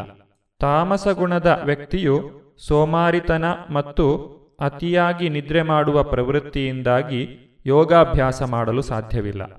ಆದ್ದರಿಂದಲೇ ಭಗವಂತನು ಇಲ್ಲಿ ಹೇಳುತ್ತಿದ್ದಾನೆ, ಯುಕ್ತಾಹಾರ ವಿಹಾರಸ್ಯ ಯುಕ್ತಚೇಷ್ಟಸ್ಯ ಕರ್ಮಸು ಯುಕ್ತಸ್ವಪ್ನಾವಬೋಧಸ್ಯ ಯೋಗೋ ಭವತಿ ದುಃಖಃ. ಅನುವಾದ: ಆಹಾರ, ನಿದ್ರೆ, ವಿಹಾರ ಮತ್ತು ಕೆಲಸಗಳ ಅಭ್ಯಾಸಗಳಲ್ಲಿ ಮಿತವಾಗಿರುವವನಿಗೆ ಯೋಗ ಪದ್ಧತಿಯ ಅಭ್ಯಾಸವು ಎಲ್ಲ ಐಹಿಕ ದುಃಖಗಳನ್ನು ಕಡಿಮೆ ಮಾಡಬಲ್ಲುದು. ಆಹಾರ ನಿದ್ರಾ ಭಯಮೈಥುನಂಚ ಸಾಮಾನ್ಯಮೇತದ್ ಪಶುಭಿರ್ನರಾಣಾಂ ಧರ್ಮೋ ಹಿ ತೇಷಾಂ ಅಧಿಕೋ ವಿಶೇಷೋ ಧರ್ಮೇನ ಹೀನ ಪಶುಭಿ ಸಮಾನ. ಹಿತೋಪದೇಶದಲ್ಲಿ ಬರುವಂತಹ ಈ ಒಂದು ಶ್ಲೋಕವು ನಮಗೆ ಮನುಷ್ಯ ಮತ್ತು ಪ್ರಾಣಿಗಳ ನಡುವೆ ಇರುವಂತಹ ವ್ಯತ್ಯಾಸವನ್ನು ತಿಳಿಸುತ್ತದೆ. ಆಹಾರ ಸೇವಿಸುವುದು, ನಿದ್ರೆ, ರಕ್ಷಣೆ ಮತ್ತು ಮೈಥುನ ಇವುಗಳು ಮನುಷ್ಯನಿಗೂ ಪ್ರಾಣಿಗಳಿಗೂ ಸಾಮಾನ್ಯವಾಗಿ ಇರುವಂಥದ್ದು. ಆದರೆ ವಿಶೇಷವಾಗಿ ಮನುಷ್ಯನಿಗೆ ಧರ್ಮಾಚರಣೆಯ ಅವಕಾಶ ಇದೆ. ಈ ಅವಕಾಶವು ಪ್ರಾಣಿಗಳಿಗೆ ಇಲ್ಲ. ವ್ಯಕ್ತಿಯು ಆಧ್ಯಾತ್ಮದಲ್ಲಿ ಮುಂದುವರಿದ ಹಾಗೆ ತನ್ನ ಶರೀರದ ಬಯಕೆಗಳನ್ನು, ಅವಶ್ಯಕತೆಗಳನ್ನು ಕಡಿಮೆ ಮಾಡಿಕೊಳ್ಳಲು ಸಾಧ್ಯವಾಗುತ್ತದೆ. ಗೋಸ್ವಾಮಿಗಳು ದಿನಕ್ಕೆ ಎರಡು ಗಂಟೆಗಳಿಗಿಂತ ಹೆಚ್ಚು ನಿದ್ರೆ ಮಾಡುವುದಿಲ್ಲ. ಅವರು ಸದಾಕಾಲ ಭಗವಂತನ ಸೇವೆಯಲ್ಲಿಯೇ ತೊಡಗಿರುತ್ತಾರೆ. ಇದರಿಂದ ಇಂದ್ರಿಯ ತೃಪ್ತಿಯ ವಿಷಯವೇ ಅಲ್ಲಿ ಉಂಟಾಗುವುದಿಲ್ಲ. ಇಂತಹವರು ಭಗವಂತನ ಸೇವೆಯಿಂದ ವಿರಾಮವನ್ನು ಪಡೆಯುವುದಿಲ್ಲ. ತನ್ನ ಎಲ್ಲ ಕೆಲಸ ಕಾರ್ಯಗಳಲ್ಲಿ, ಮಾತಿನಲ್ಲಿ, ನಿದ್ರೆಯಲ್ಲಿ, ಎಚ್ಚರಾವಸ್ಥೆಯಲ್ಲಿ ಮತ್ತು ಇತರ ಎಲ್ಲ ದೈಹಿಕ ಕ್ರಿಯೆಗಳಲ್ಲಿ ಒಂದು ಕ್ರಮಕ್ಕೆ ಒಳಪಟ್ಟಿರುವುದರಿಂದ ಆತನಿಗೆ ಐಹಿಕ ದುಃಖವೇ ಇರುವುದಿಲ್ಲ. ಈ ಅಷ್ಟಾಂಗ ಯೋಗದಲ್ಲಿ ಯಶಸ್ಸನ್ನು ಗಳಿಸಿದಂತಹ ವ್ಯಕ್ತಿಯ ಲಕ್ಷಣಗಳನ್ನು ಭಗವಂತನು ಈಗ ನಮಗೆ ತಿಳಿಸಿಕೊಡುತ್ತಿದ್ದಾನೆ. ಯದಾ ವಿನಿಯತಂ ಚಿತ್ತಂ ಆತ್ಮನ್ಯೇವಾವತಿಷ್ಠತೆ ನಿಸ್ಪೃಹಾ ಸರ್ವಕಾಮೇಭ್ಯೋ ಯುಕ್ತ ಇತ್ಯುಚ್ಯತೆ ತದಾ. ಅನುವಾದ: ಯೋಗಾಭ್ಯಾಸದಿಂದ ಯೋಗಿಯು ತನ್ನ ಮಾನಸಿಕ ಚಟುವಟಿಕೆಗಳನ್ನು ಶಿಸ್ತಿಗೆ ಒಳಪಡಿಸಿ ಯಾವುದೇ ಐಹಿಕ ಬಯಕೆಗಳಿಲ್ಲದೆ ಆಧ್ಯಾತ್ಮಿಕತೆಯಲ್ಲಿ ನೆಲೆಸಿದಾಗ ಆತನನ್ನು ಯೋಗದಲ್ಲಿ ವ್ಯವಸ್ಥಿತನಾಗಿರುವವನೆಂದು ಹೇಳುತ್ತಾರೆ. ಒಬ್ಬ ಸಾಮಾನ್ಯ ಮನುಷ್ಯನಿಗೂ ಒಬ್ಬ ಯೋಗಿಗೂ ಏನು ವ್ಯತ್ಯಾಸವೆಂದರೆ, ಸಾಮಾನ್ಯ ಮನುಷ್ಯನು ಐಹಿಕ ಕ್ರಿಯೆಗಳನ್ನು ಮಾಡುತ್ತಿರುತ್ತಾನೆ, ಯೋಗಿಯಾದವನು ಭಗವಂತನ ಸೇವೆಯಲ್ಲಿ ತೊಡಗಿರುತ್ತಾನೆ. ಒಬ್ಬ ವ್ಯಕ್ತಿಯು ತನ್ನ ಎಲ್ಲ ಇಂದ್ರಿಯಗಳನ್ನು ಭಗವಂತನ ಸೇವೆಯಲ್ಲಿ ತೊಡಗಿಸುವುದು ಹೇಗೆ ಸಾಧ್ಯ ಎಂಬುದಕ್ಕೆ ಅಂಬರೀಷ ಮಹಾರಾಜನು ನಮಗೆ ಒಂದು ಉತ್ತಮವಾದಂತಹ ಉದಾಹರಣೆ. ಶ್ರೀಮದ್ ಭಾಗವತದ ಒಂಬತ್ತನೇ ಸ್ಕಂದದಲ್ಲಿ ನಾಲ್ಕನೇ ಅಧ್ಯಾಯದ ಹದಿನೆಂಟನೇ ಶ್ಲೋಕಗಳಿಂದ ಇಪ್ಪತ್ತನೇ ಶ್ಲೋಕದವರೆಗೆ ಈ ರೀತಿಯಾಗಿ ಅಂಬರೀಷ ಮಹಾರಾಜನ ಕುರಿತಾಗಿ ತಿಳಿಸುತ್ತಾರೆ. ಸವೈಮನ ಕೃಷ್ಣಪದಾರವಿಂದಯೋರ್ ವಾಸಾಂಸಿ ವೈಕುಂಠ ಗುಣಾನುವರ್ಣನೆ ಕರೌ ಹರಿರ್ಮಂದಿರ ಮಾರ್ಜನಾದಿಷು ಶ್ರುತಿಂ ಚ ಕರಾಚ್ಯುತ ಸತ್ಕಥೋದಯೇ ಮುಕುಂದಲಿಂಗಾಲಯ ದರ್ಶನೆ ದೃಶೌ ತದ್ಭೃತ್ಯ ಗಾತ್ರ ಸ್ಪರ್ಶೇಂಗ ಸಂಗಮಂ ಘ್ರಾಣಂ ಚ ತತ್ಪಾದ ಸರೋಜ ಸೌರಭೇ ಶ್ರೀಮತ್ ತುಲಸ್ಯಾ ರಸನಾಂ ತದರ್ಪಿತೆ ಪಾದೌ ಹರೇ ಕ್ಷೇತ್ರ ಪದಾನುಸರ್ಪಣೆ ಶಿರೋ ಹೃಷಿಕೇಶ ಪದಾಭಿವಂದನೆ ಕಾಮಂ ಚ ದಾಸ್ಯೇ ನತು ಕಾಮ ಕಾಮ್ಯಯಾ ಯಥೋತ್ತಮ ಶ್ಲೋಕ ಜನಾಶ್ರಯಾರತಿಃ. ಅಂದರೆ ರಾಜ ಅಂಬರೀಷನು ಮೊಟ್ಟ ಮೊದಲು ತನ್ನ ಮನಸ್ಸನ್ನು ಶ್ರೀಕೃಷ್ಣನ ಪಾದಕಮಲಗಳಲ್ಲಿ ನಿಲ್ಲಿಸಿದನು. ಅನಂತರ ಒಂದರ ಅನಂತರ ಒಂದರಂತೆ ತನ್ನ ಮಾತುಗಳನ್ನು ಭಗವಂತನ ದಿವ್ಯ ಗುಣಗಳನ್ನು ವರ್ಣಿಸುವುದರಲ್ಲಿಯೂ ತನ್ನ ಕೈಗಳನ್ನು ಭಗವಂತನ ದೇವಾಲಯವನ್ನು ಒರೆಸುವುದರಲ್ಲಿಯೂ ತನ್ನ ಕಿವಿಗಳನ್ನು ಭಗವಂತನ ಲೀಲೆಗಳನ್ನು ಕೇಳುವುದರಲ್ಲಿಯೂ ತನ್ನ ಕಣ್ಣುಗಳನ್ನು ಭಗವಂತನ ದಿವ್ಯ ರೂಪಗಳ ದರ್ಶನದಲ್ಲಿಯೂ ತನ್ನ ದೇಹವನ್ನು ಭಗವಂತನ ಭಕ್ತರ ಸೇವೆಯಲ್ಲಿಯೂ ತನ್ನ ಘ್ರಾಣೇಂದ್ರಿಯವನ್ನು ಭಗವಂತನಿಗೆ ಅರ್ಪಿಸಿದ ಕಮಲಗಳ ಕಂಪನ್ನು ಆಸ್ವಾದಿಸುವುದರಲ್ಲಿಯೂ ತನ್ನ ನಾಲಿಗೆಯನ್ನು ಭಗವಂತನ ಪಾದ ಪದ್ಮಗಳಿಗೆ ಅರ್ಪಿಸಿದ ತುಳಸೀದಳವನ್ನು ಸವಿಯುವುದರಲ್ಲಿಯೂ ತನ್ನ ಕಾಲುಗಳನ್ನು ಪುಣ್ಯಕ್ಷೇತ್ರಗಳಿಗೂ ಭಗವಂತನ ದೇವಾಲಯಕ್ಕೂ ಹೋಗುವುದರಲ್ಲಿಯೂ ತನ್ನ ಶಿರವನ್ನು ಭಗವಂತನಿಗೆ ಪ್ರಣಾಮ ಮಾಡುವುದರಲ್ಲಿಯೂ ಮತ್ತು ತನ್ನ ಬಯಕೆಗಳನ್ನು ಭಗವಂತನ ಮಹತ್ಕಾರ್ಯವನ್ನು ಮಾಡುವುದರಲ್ಲಿಯೂ ತೊಡಗಿಸಿದನು. ಈ ಎಲ್ಲ ಅಲೌಕಿಕ ಕಾರ್ಯಗಳು ಪರಿಶುದ್ಧ ಭಕ್ತರಿಗೆ ಯೋಗ್ಯವಾದವು. ನಿರಂತರವಾದಂತಹ ಸ್ಮರಣೆಯಿಂದ ಮನಸ್ಸನ್ನು ಭಗವಂತನ ಪಾದಕಮಲಗಳಲ್ಲಿ ನಿಲ್ಲಿಸದೇ ಇದ್ದರೆ ಇಂತಹ ಅಲೌಕಿಕ ಕಾರ್ಯಗಳು ಸಾಧ್ಯವಾಗುವುದಿಲ್ಲ. ಆದುದರಿಂದ ಭಗವಂತನ ಭಕ್ತಿ ಸೇವೆಯಲ್ಲಿ ಈ ವಿದಿತ ಕಾರ್ಯಗಳಿಗೆ ಅರ್ಚನೆ ಎಂದು ಹೆಸರು. ಹೀಗೆಂದರೆ ಎಲ್ಲ ಇಂದ್ರಿಯಗಳನ್ನು ಭಗವಂತನ ಸೇವೆಯಲ್ಲಿ ತೊಡಗಿಸುವುದು. ಇಂದ್ರಿಯಗಳಿಗೂ ಮನಸ್ಸಿಗೂ ಕೆಲಸ ಬೇಕು. ಬರಿಯ ನಿರಾಕರಣೆ ಕಾರ್ಯ ಸಾಧ್ಯವಲ್ಲ. ಆದುದರಿಂದ ಜನಸಾಮಾನ್ಯರಿಗೆ, ಅದರಲ್ಲಿಯೂ ವಿಶೇಷವಾಗಿ ಗೃಹಸ್ಥರಿಗೆ ಮತ್ತು ಸಾಮಾನ್ಯ ಸಂಸಾರಿಗಳಿಗೆ ಮೇಲೆ ವರ್ಣಿಸಿದಂತೆ ಇಂದ್ರಿಯಗಳ ಮತ್ತು ಮನಸ್ಸಿನ ಆಧ್ಯಾತ್ಮಿಕ ಕರ್ತವ್ಯ ಮಗ್ನತೆಯು ಆಧ್ಯಾತ್ಮಿಕ ಸಾಧನೆಗೆ ಪರಿಪೂರ್ಣವಾದ ಪ್ರಕ್ರಿಯೆ. ಭಗವದ್ಗೀತೆಯಲ್ಲಿ ಇದನ್ನು ಯುಕ್ತ ಎಂದು ಕರೆದಿದ್ದಾರೆ. ಇಂತಹ ಯುಕ್ತ ಸ್ಥಿತಿಗೆ ಬಂದಂತಹ ವ್ಯಕ್ತಿಯ ಮನಸ್ಸನ್ನು ಭಗವಂತ ಇಲ್ಲಿ ಒಂದು ಉದಾಹರಣೆಯ ಮೂಲಕ ನಮಗೆ ವಿವರಿಸುತ್ತಿದ್ದಾನೆ. ಯಥಾ ದೀಪೋ ನಿವಾತಸ್ಥೋ ನೇಂಗತೆ ಸೋಪಮಾ ಸ್ಮೃತ ಯೋಗಿನೋ ಯತ ಚಿತ್ತಸ್ಯ ಯುಂಜತೋ ಯೋಗಮಾತ್ಮನಃ. ಅನುವಾದ: ಗಾಳಿ ಬೀಸದ ಸ್ಥಳದಲ್ಲಿ ದೀಪವು ಹೇಗೆ ನಿಶ್ಚಲವಾಗಿರುವುದೋ ಹಾಗೆಯೇ ಮನಸ್ಸನ್ನು ನಿಯಂತ್ರಿಸುವ ಆಧ್ಯಾತ್ಮವಾದಿಯು ಆಧ್ಯಾತ್ಮಿಕ ಆತ್ಮದ ಧ್ಯಾನದಲ್ಲಿ ನಿಶ್ಚಲನಾಗಿರುತ್ತಾನೆ. ಗಾಳಿಯು ಬೀಸದೇ ಇರುವಾಗ ದೀಪವು ನೇರವಾಗಿ ಉರಿಯುತ್ತದೆ. ಅದು ಸ್ವಲ್ಪವೂ ಕೂಡ ಅಲುಗಾಡುವುದಿಲ್ಲ. ಇದೇ ರೀತಿ ಭಗವಂತನ ಧ್ಯಾನದಲ್ಲಿ ನಿರಂತರವಾಗಿ ಮಗ್ನನಾಗಿರುವಂತಹ ವ್ಯಕ್ತಿಯು ತನ್ನ ಸಮಾಧಿ ಸ್ಥಿತಿಯಿಂದ ವಿಚಲಿತನಾಗುವುದಿಲ್ಲ. ಆತನು ನಿರಂತರವಾಗಿ ಭಗವಂತನನ್ನು ಸ್ಮರಿಸುವುದನ್ನು ಅಭ್ಯಾಸ ಮಾಡಿಕೊಂಡಿರುತ್ತಾನೆ ಮತ್ತು ಅಂತಹ ಸ್ಥಿತಿಯಲ್ಲಿ ದಿವ್ಯಾನಂದವನ್ನು ಪಡೆಯುತ್ತಿರುತ್ತಾನೆ.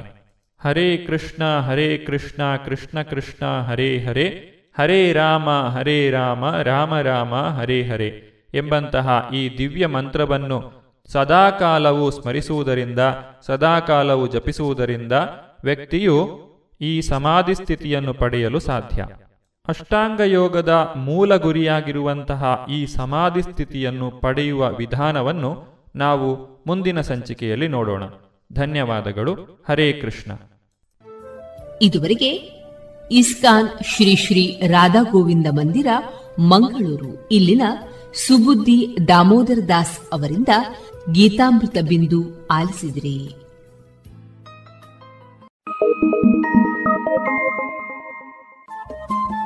ರೇಡಿಯೋ ಪಾಂಚಜನ್ಯ ತೊಂಬತ್ತು ಬಿಂದು ಎಂಟು ಎಫ್ಎಂ ಸಮುದಾಯ ಬಾನುಲಿ ಕೇಂದ್ರ ಪುತ್ತೂರು. ಇದು ಜೀವ ಜೀವದ ಸ್ವರ ಸಂಚಾರ.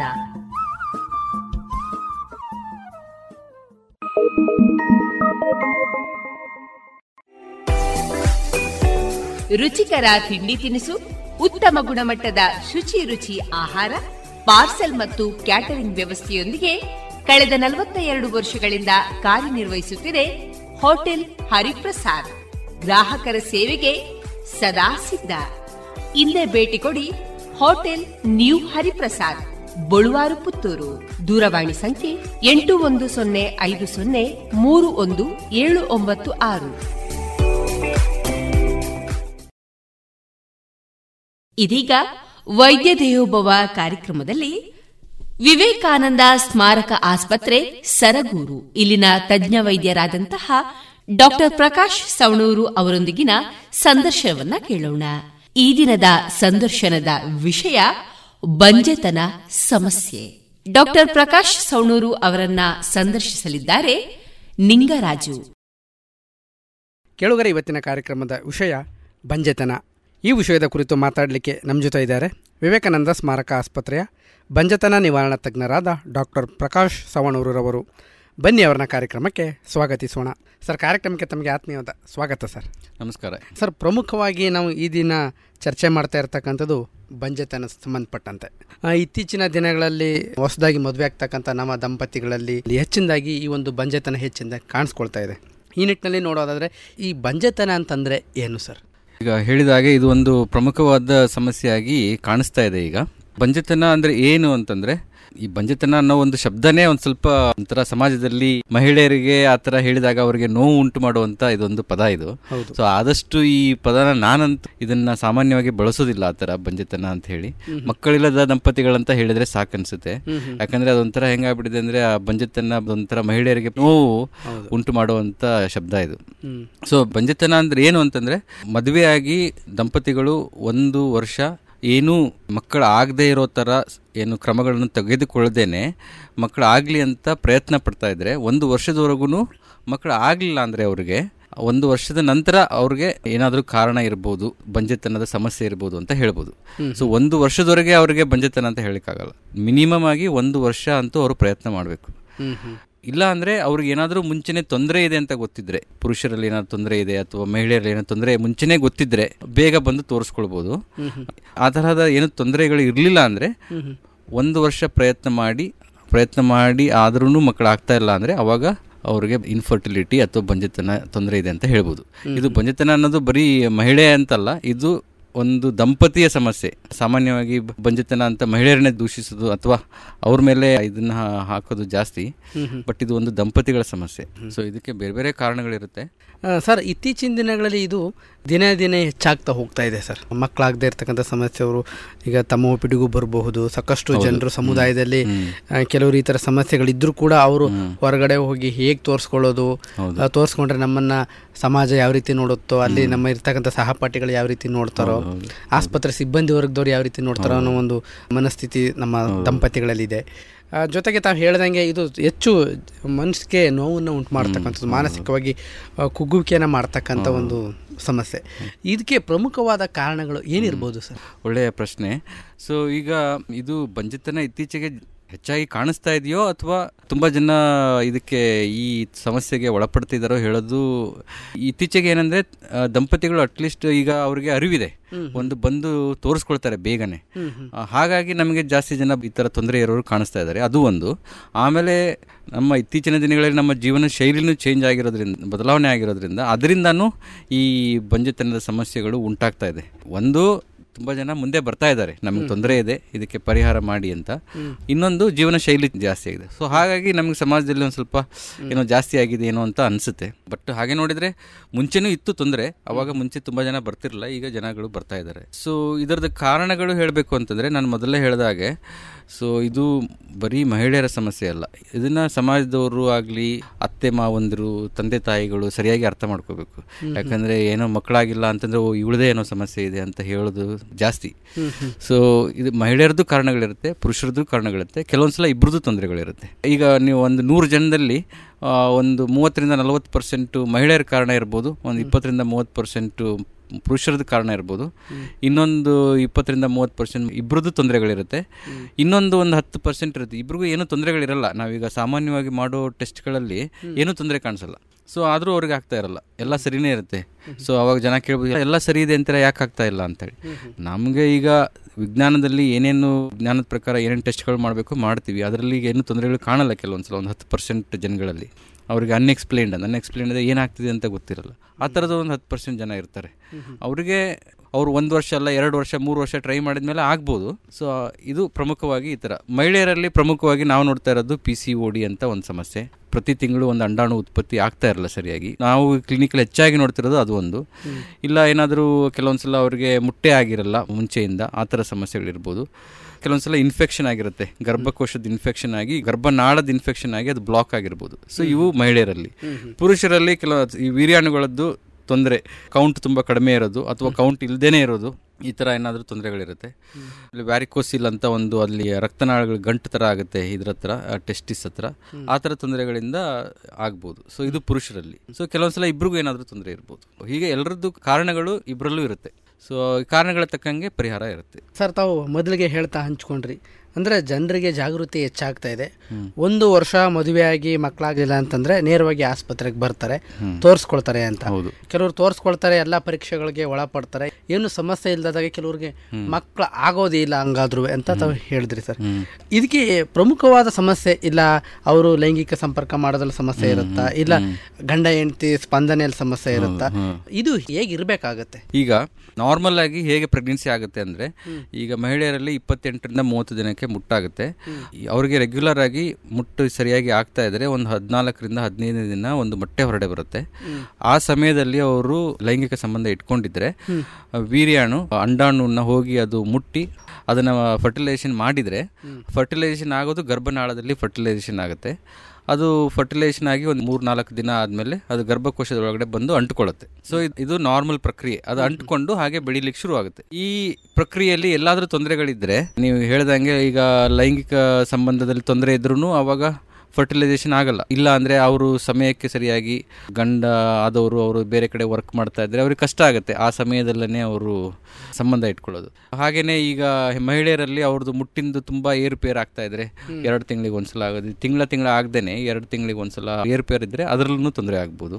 ನಾನು ಹೇಳಿದಾಗೆ ಗರ್ಭನಾಳದಲ್ಲಿ ಮೊದಲು ಫರ್ಟಿಲೈಸೇಷನ್ ಅಂತ ಆಗುತ್ತೆ.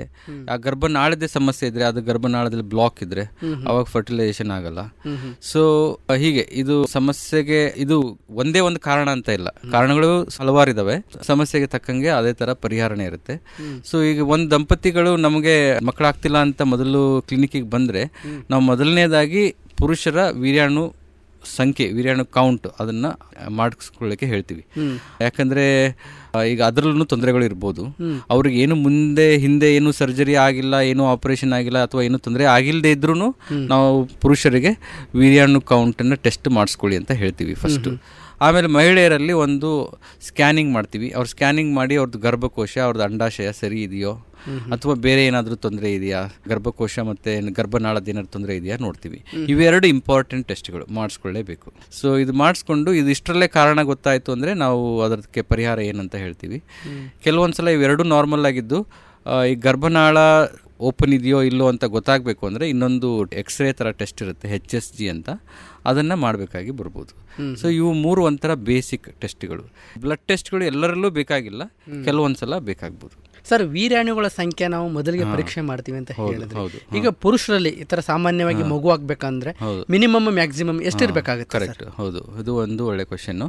ಸೊ ಈಗ ವೀರ್ಯಾಣು ಕೌಂಟ್ ಅನ್ನೋದು ನಮ್ಮದು ವಿಶ್ವ ಆರೋಗ್ಯ ಸಂಸ್ಥೆ ಇದೆಯಲ್ಲ, ಅವರು ಈಗ ಹೊಸದಾಗಿ ಈಗ ಎರಡು ಸಾವಿರದ ಇಪ್ಪತ್ತ ಎರಡರಲ್ಲಿ ಒಂದು ಅವರು ಪ್ರತಿ ಒಂದು ಏಳೆಂಟು ವರ್ಷಕ್ಕೊಂದ್ಸಲ ಒಂದು ವೀರ್ಯಾಣು ಕೌಂಟ್ ಎಷ್ಟಿರಬೇಕು ನಾರ್ಮಲ್ ಆಗಿ ಅಂತ ಒಂದು ಬುಕ್ ಬರ್ತಾ ಇರುತ್ತೆ.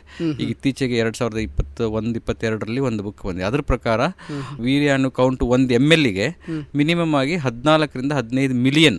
ಒಂದು ಮಿಲಿಯನ್ ಅಂತಂದರೆ ಹತ್ತು ಲಕ್ಷ ನಮ್ಮ ಇದರಲ್ಲಿ. ಸೊ ಹದಿನಾಲ್ಕರಿಂದ ಹದಿನೈದು ಮಿಲಿಯನ್ ಅಂದರೆ ನಾವು ನಮ್ಮ ಇದರಲ್ಲಿ ಹೇಳಬೇಕು ಅಂದರೆ ಹತ್ತತ್ರ ಒಂದೂವರೆ ಕೋಟಿ ಸ್ಪರ್ಮ್ಗಳು, ವೀರ್ಯಾಣುಗಳು ಒಂದು ಎಮ್ ಎಲ್ ಅಲ್ಲಿ. ಇದು ನಾರ್ಮಲ್. ಈಗ ನಾರ್ಮಲ್ ಆಗಿ ಅದು ವೀರ್ಯಾಣುದು ವಾಲ್ಯೂಮ್ ಇರುತ್ತಲ್ಲ, ಈಗ ವೀರ್ಯಾಣು ಟೆಸ್ಟಿಗೆ ಹೋದಾಗ ಅವ್ರು ಕೊಡ್ತಾರಲ್ಲ, ಅದು ಅಟ್ಲೀಸ್ಟ್ ಒಂದು ಪಾಯಿಂಟ್ ಫೈವ್ ಎಮ್ ಎಲ್ ಅಷ್ಟಿರುತ್ತೆ. ಸೊ ಅಂದರೆ ನೀವು ಕೌಂಟ್ ನೋಡಿದ್ರೆ ಒಂದೂವರೆಯಿಂದ ಎರಡು ಕೋಟಿಯಷ್ಟು ಕೌಂಟ್ ಇರುತ್ತೆ. ಇದು ನಾರ್ಮಲ್. ಇದು ಇಷ್ಟಿದ್ರೆ ಅವ್ರಿಗೆ ನ್ಯಾಚುರಲ್ ಆಗಿ ಪ್ರೆಗ್ನೆನ್ಸಿ ಆಗೋದು ಚಾನ್ಸಸ್ ಜಾಸ್ತಿ ಇರುತ್ತೆ. ಇದು ಕಡಿಮೆ ಇದ್ದರೆ ಆಗದೇ ಇಲ್ಲ ಅಂತೇನಿಲ್ಲ. ಸೊ ಆ್ಯಕ್ಚುಲಿ ಈಗ ಫರ್ಟಿಲೈಸೇಷನ್ ಆಗ್ಬೇಕಾದ್ರೆ ಬೇಕಾಗಿರೋದು ಒಂದೇ ಒಂದು ಸ್ಪರ್ಮ್, ಆದರೆ ಅಷ್ಟೊಂದು ಸ್ಪರ್ಮ್ಗಳಿರ್ತವೆ, ಅಂದರೆ ವೀರ್ಯಾಣುಗಳು ಅಷ್ಟೊಂದು ಇರುತ್ತೆ. ಏನಪ್ಪ ಇದು ಒಂದೂವರೆ ಕೋಟಿ ವೀರ್ಯಾಣುಗಳಿದೆ, ಬೇಕಾಗಿರೋದು ಒಂದೇ ಒಂದು, ಆದರೂ ಇದು ಆಗಲ್ವಲ್ಲ ಅಂತ ಅಂತ ಅನಿಸುತ್ತೆ. ಅದು ನಮ್ಮದು ಏನಂತಾರೆ ನೇಚರ್, ಅದು ಇರೋದು ಹಾಗೆ. ಸೊ ಬೇಕಾಗಿರೋದು ಒಂದು ವೀರ್ಯಾಣು, ಬಟ್ ಇಷ್ಟು ವೀರ್ಯಾಣುಗಳ ಸಂಖ್ಯೆ ನಾರ್ಮಲ್ ಆಗಂತ ವಿಶ್ವ ಆರೋಗ್ಯ ಸಂಸ್ಥೆ ಹೇಳುತ್ತೆ. ಕಾರಣಾಂತರಗಳಿಂದ ಇದು ಸ್ವಲ್ಪ ಕಡಿಮೆ ಆಗ್ಬೋದು, ಹದಿನೈದು ಮಿಲಿಯನ್ ಇರೋ ಬದಲು ಹದಿಮೂರು ಹದಿನಾಲ್ಕು, ಅದು ತುಂಬ ದೊಡ್ಡ ಸಮಸ್ಯೆ ಏನಲ್ಲ. ಬಟ್ ಕೆಲವೊಬ್ಬರಲ್ಲಿ ಝೀರೋ ಇರುತ್ತೆ, ಏನೂ ಇರೋದೇ ಇಲ್ಲ, ವೀರ್ಯಾಣುನೇ ಇರಲ್ಲ. ಅದಕ್ಕೆ ಹಲವಾರು ಕಾರಣಗಳಿರುತ್ತೆ. ಅದು ಹೆಂಗಂದ್ರೆ ಅವ್ರದ್ದು ಟೆಸ್ಟಿಸ್ ಅಂತಾರಲ್ಲ, ಈಗ ವೃಷಣ ಫೇಲ್ ಆಗಿರ್ಬೋದು, ಅದು ಮುಂಚೆಯಿಂದನೇ ಕೆಲಸನೇ ಮಾಡದೇ ಇರ್ಬೋದು. ಕೆಲವೊಬ್ಬರಲ್ಲಿ ನವಜಾತ ಶಿಶುವಿನಲ್ಲಿ ಕೆಲವೊಂದ್ಸಲ ಈ ವೃಷಣಗಳಿರುತ್ತಲ್ಲ, ಅದು ಹೊಟ್ಟೆ ಒಳಗಡೆ ಉಳ್ಕೊಂಡ್ಬಿಡುತ್ತೆ, ಅದು ಕೆಳಗಡೆ ಬಂದಿರಲ್ಲ, ಇನ್ನು ಚೀಲಕ್ಕೆ ಬಂದಿರಲ್ಲ. ಸೊ ಆ ಥರ ಇದ್ದಾಗ ಅದನ್ನ ಮುಂಚೆನೇ ಅದನ್ನ ಡಾಕ್ಟ್ರು ಅಥವಾ ಯಾರಾದರೂ ಐಡೆಂಟಿಫೈ ಮಾಡಿ, ಅದು ಮಗು ಒಂದು ನಾಲ್ಕೈದು ವರ್ಷ ಆಗೋದ್ರೊಳಗೆ, ಅಟ್ಲೀಸ್ಟ್ ಒಂದು ಎಂಟು ವರ್ಷ ಆಗೋದ್ರೊಳಗೆ ಅದನ್ನು ಸರ್ಜರಿ ಮಾಡಿ ಆ ವೃಷಣನ ಕೆಳಗಡೆ ಚೀಲಕ್ಕೆ ತಂದು ಬಿಡ್ತಾರೆ. ಆ ಥರ ಮಾಡ್ದೇನೆ ಅದನ್ನು ಅಲ್ಲೇ ಒಳಗಡೆ ಉಳ್ಕೊಂಡ್ಬಿಡ್ತು ಅಂದರೆ ಅದು ಅದರದ್ದು ಕಾರ್ಯಕ್ಷಮತೆ ಕಳ್ಕೊಂಡ್ಬಿಡ್ತದೆ. ಅವಾಗ ಅದು ವೀರ್ಯಾಣು ಉತ್ಪತ್ತಿ ಮಾಡಲ್ಲ. ಸೊ ವೀರ್ಯಾಣು ಉತ್ಪತ್ತಿ ಆಗೋದು ವೃಷಣದಲ್ಲಿ, ವೃಷಣದಲ್ಲಿ ಉತ್ಪತ್ತಿಯಾಗಿ ಅದು ಒಂದು ನಾಳದಿಂದ ಹೊರಗಡೆ ಬರುತ್ತೆ. ಆ ಥರ ಏನಾರು ಇದ್ದಾಗ ನಾವು ನೋಡ್ತೀವಿ ಸುಮಾರು ಸಲ, ಅದು ಹೊಟ್ಟೆ ಒಳಗಡೆ ಉಳ್ಕೊಂಡ್ಬಿಟ್ಟಿರುತ್ತೆ, ಅವ್ರಿಗೂ ಗೊತ್ತಿರಲ್ಲ, ತಂದೆ ತಾಯಿಗಳಿಗೂ ಗೊತ್ತಿರಲ್ಲ. ಅವರು ದೊಡ್ಡವರಾದ್ಮೇಲೆ ಬರ್ತಾರೆ, ಟೆಸ್ಟ್ ಮಾಡಿದಾಗ ಗೊತ್ತಾಗುತ್ತೆ ಇನ್ನೂ ಒಳಗಡೆ ಉಳ್ಕೊಂಡ್ಬಿಟ್ಟಿದೆ ಅಂತ. ಆ ಸಮಯದಲ್ಲಿ ಬೇರೆ ಏನೂ ಮಾಡೋಕ್ಕೆ ದಾರಿ ಇರಲ್ಲ. ಅದು ಆ್ಯಕ್ಚುಲಿ ಒಳಗಡೆ ಅಷ್ಟರೊಳಗೆ ಅದು ಎಲ್ಲ ಅದರದ್ದು ಕೆಪಾಸಿಟಿ ಕಳ್ಕೊಂಡ್ಬಿಟ್ಟಿರುತ್ತೆ. ಸೊ ನಾವು ಅದನ್ನು ತೆಗಿಬೇಕಾಗುತ್ತೆ. ಆ್ಯಕ್ಚುಲಿ ತೆಗಿಲಿಲ್ಲ ಅಂದರೆ ಅವರಿಗೆ ಕ್ಯಾನ್ಸರ್ ಆಗೋ ರಿಸ್ಕ್ ಜಾಸ್ತಿ ಇರುತ್ತೆ. ಸೊ ಇದು ಈ ಥರ ಕಾರಣ. ಇಲ್ಲ ಕೆಲವೊಬ್ರಿಗೆ ಏನಾದರೂ ಈ ಮಂಗನ ಬಾವು ಅಂತಿದ್ರಲ್ಲ, ಮುಂಚೆ ಮಂಗನ ಬಾವು ಅಂತ ಕೇಳಿದಿರ, ಒಂದು ಕಾಯಿಲೆ ಆಗ್ತಾ ಇತ್ತಲ್ಲ, ಮಂಪ್ಸ್ ಅಂತಾರೆ, ಅದರಿಂದ ಅದು ವೃಷಣದ ಇನ್ಫೆಕ್ಷನ್ ಅಂತ ಆಗುತ್ತೆ. ಅದಾಗಿ ಅದರದ್ದು ವೀರ್ಯಾಣು ಉತ್ಪತ್ತಿ ಮಾಡೋದನ್ನ ಕೆಪಾಸಿಟಿ ಕಡಿಮೆ ಮಾಡುತ್ತೆ. ಅಥವಾ ಏನಾದರೂ ಹೊಡ್ತಾ ಗಿಡ್ತಾ ಬಿದ್ದು, ಅಥವಾ ವೃಷಣದಲ್ಲಿ ಏನಾದ್ರು ಗಂಟು ಗಿಂಟಾಗಿ ಅವಾಗ್ಲೂ ವೀರ್ಯಾಣು ಇದಾಗುತ್ತೆ. ಸೊ ಈ ಥರ ಸುಮಾರು ಕಾರಣಗಳಿದಾವೆ. ಸೊ ಅದಕ್ಕೆ ನಾವು ವೀರ್ಯಾಣು ಕೌಂಟ್ ಮಾಡಿದಾಗ ಗೊತ್ತಾಗುತ್ತೆ. ಕೆಲವೊಂದ್ಸಲ ಕೌಂಟ್ ಮಾಡಿ ಏನು ಇಲ್ಲ ಅಂದಾಗ ಅವಾಗ ಹಿಂದೆ ಏನು ಕಾರಣ ಅಂತ ಹುಡುಕ್ಬೇಕಾಗತ್ತೆ. ಆ ಥರ ಇರುತ್ತೆ. ಸೊ ಈಗ ಇತ್ತೀಚೆಗೆ ಜೀವನ ಶೈಲಿನೂ ಚೇಂಜ್ ಆಗಿದೆ. ಆಮೇಲೆ ಸ್ವಲ್ಪ ಸ್ಟ್ರೆಸ್ ಇಂತ ಆಯಿತು, ನಮ್ಮ ಆಹಾರ ಪದ್ಧತಿ, ಕೆಮಿಕಲ್ಸ್, ಇದರಿಂದಾನು ಸ್ವಲ್ಪ ಇದಾಗಿರ್ಬೋದು ಅಂತ ಹೇಳ್ತಾರೆ. ಸ್ಮೋಕಿಂಗಿಂದಾನು ಸ್ವಲ್ಪ, ಎಸ್ಪೆಷಲಿ ಕುಡಿಯೋದ್ರಿಂದ ಅಂತೂ ಡೆಫಿನೆಟ್ಲಿ. ಆಲ್ಕೋಹಾಲ್ ಅಂದರೆ ಈಗ ಮದ್ಯ ಸೇವನೆಯಿಂದ ತುಂಬ ಅತಿಯಾಗಿ ಸೇವನೆ ಮಾಡ್ತಾ ಇದ್ರೆ ಲಿವರ್ಗೆ ಇದು ತೊಂದರೆ ಆಗಿ ಇಂಡೈರೆಕ್ಟ್ ಆಗಿ ವೀರ್ಯಾಣು ಇದಕ್ಕೆ ತೊಂದರೆ ಆಗುತ್ತೆ. ಅದಂತೂ ಡೆಫಿನೆಟ್ಲಿ. ಸೊ ಆದಷ್ಟು ಅದನ್ನೆಲ್ಲ ಕಂಟ್ರೋಲ್ ಮಾಡಿದ್ರೆ ಒಳ್ಳೆಯದವರು.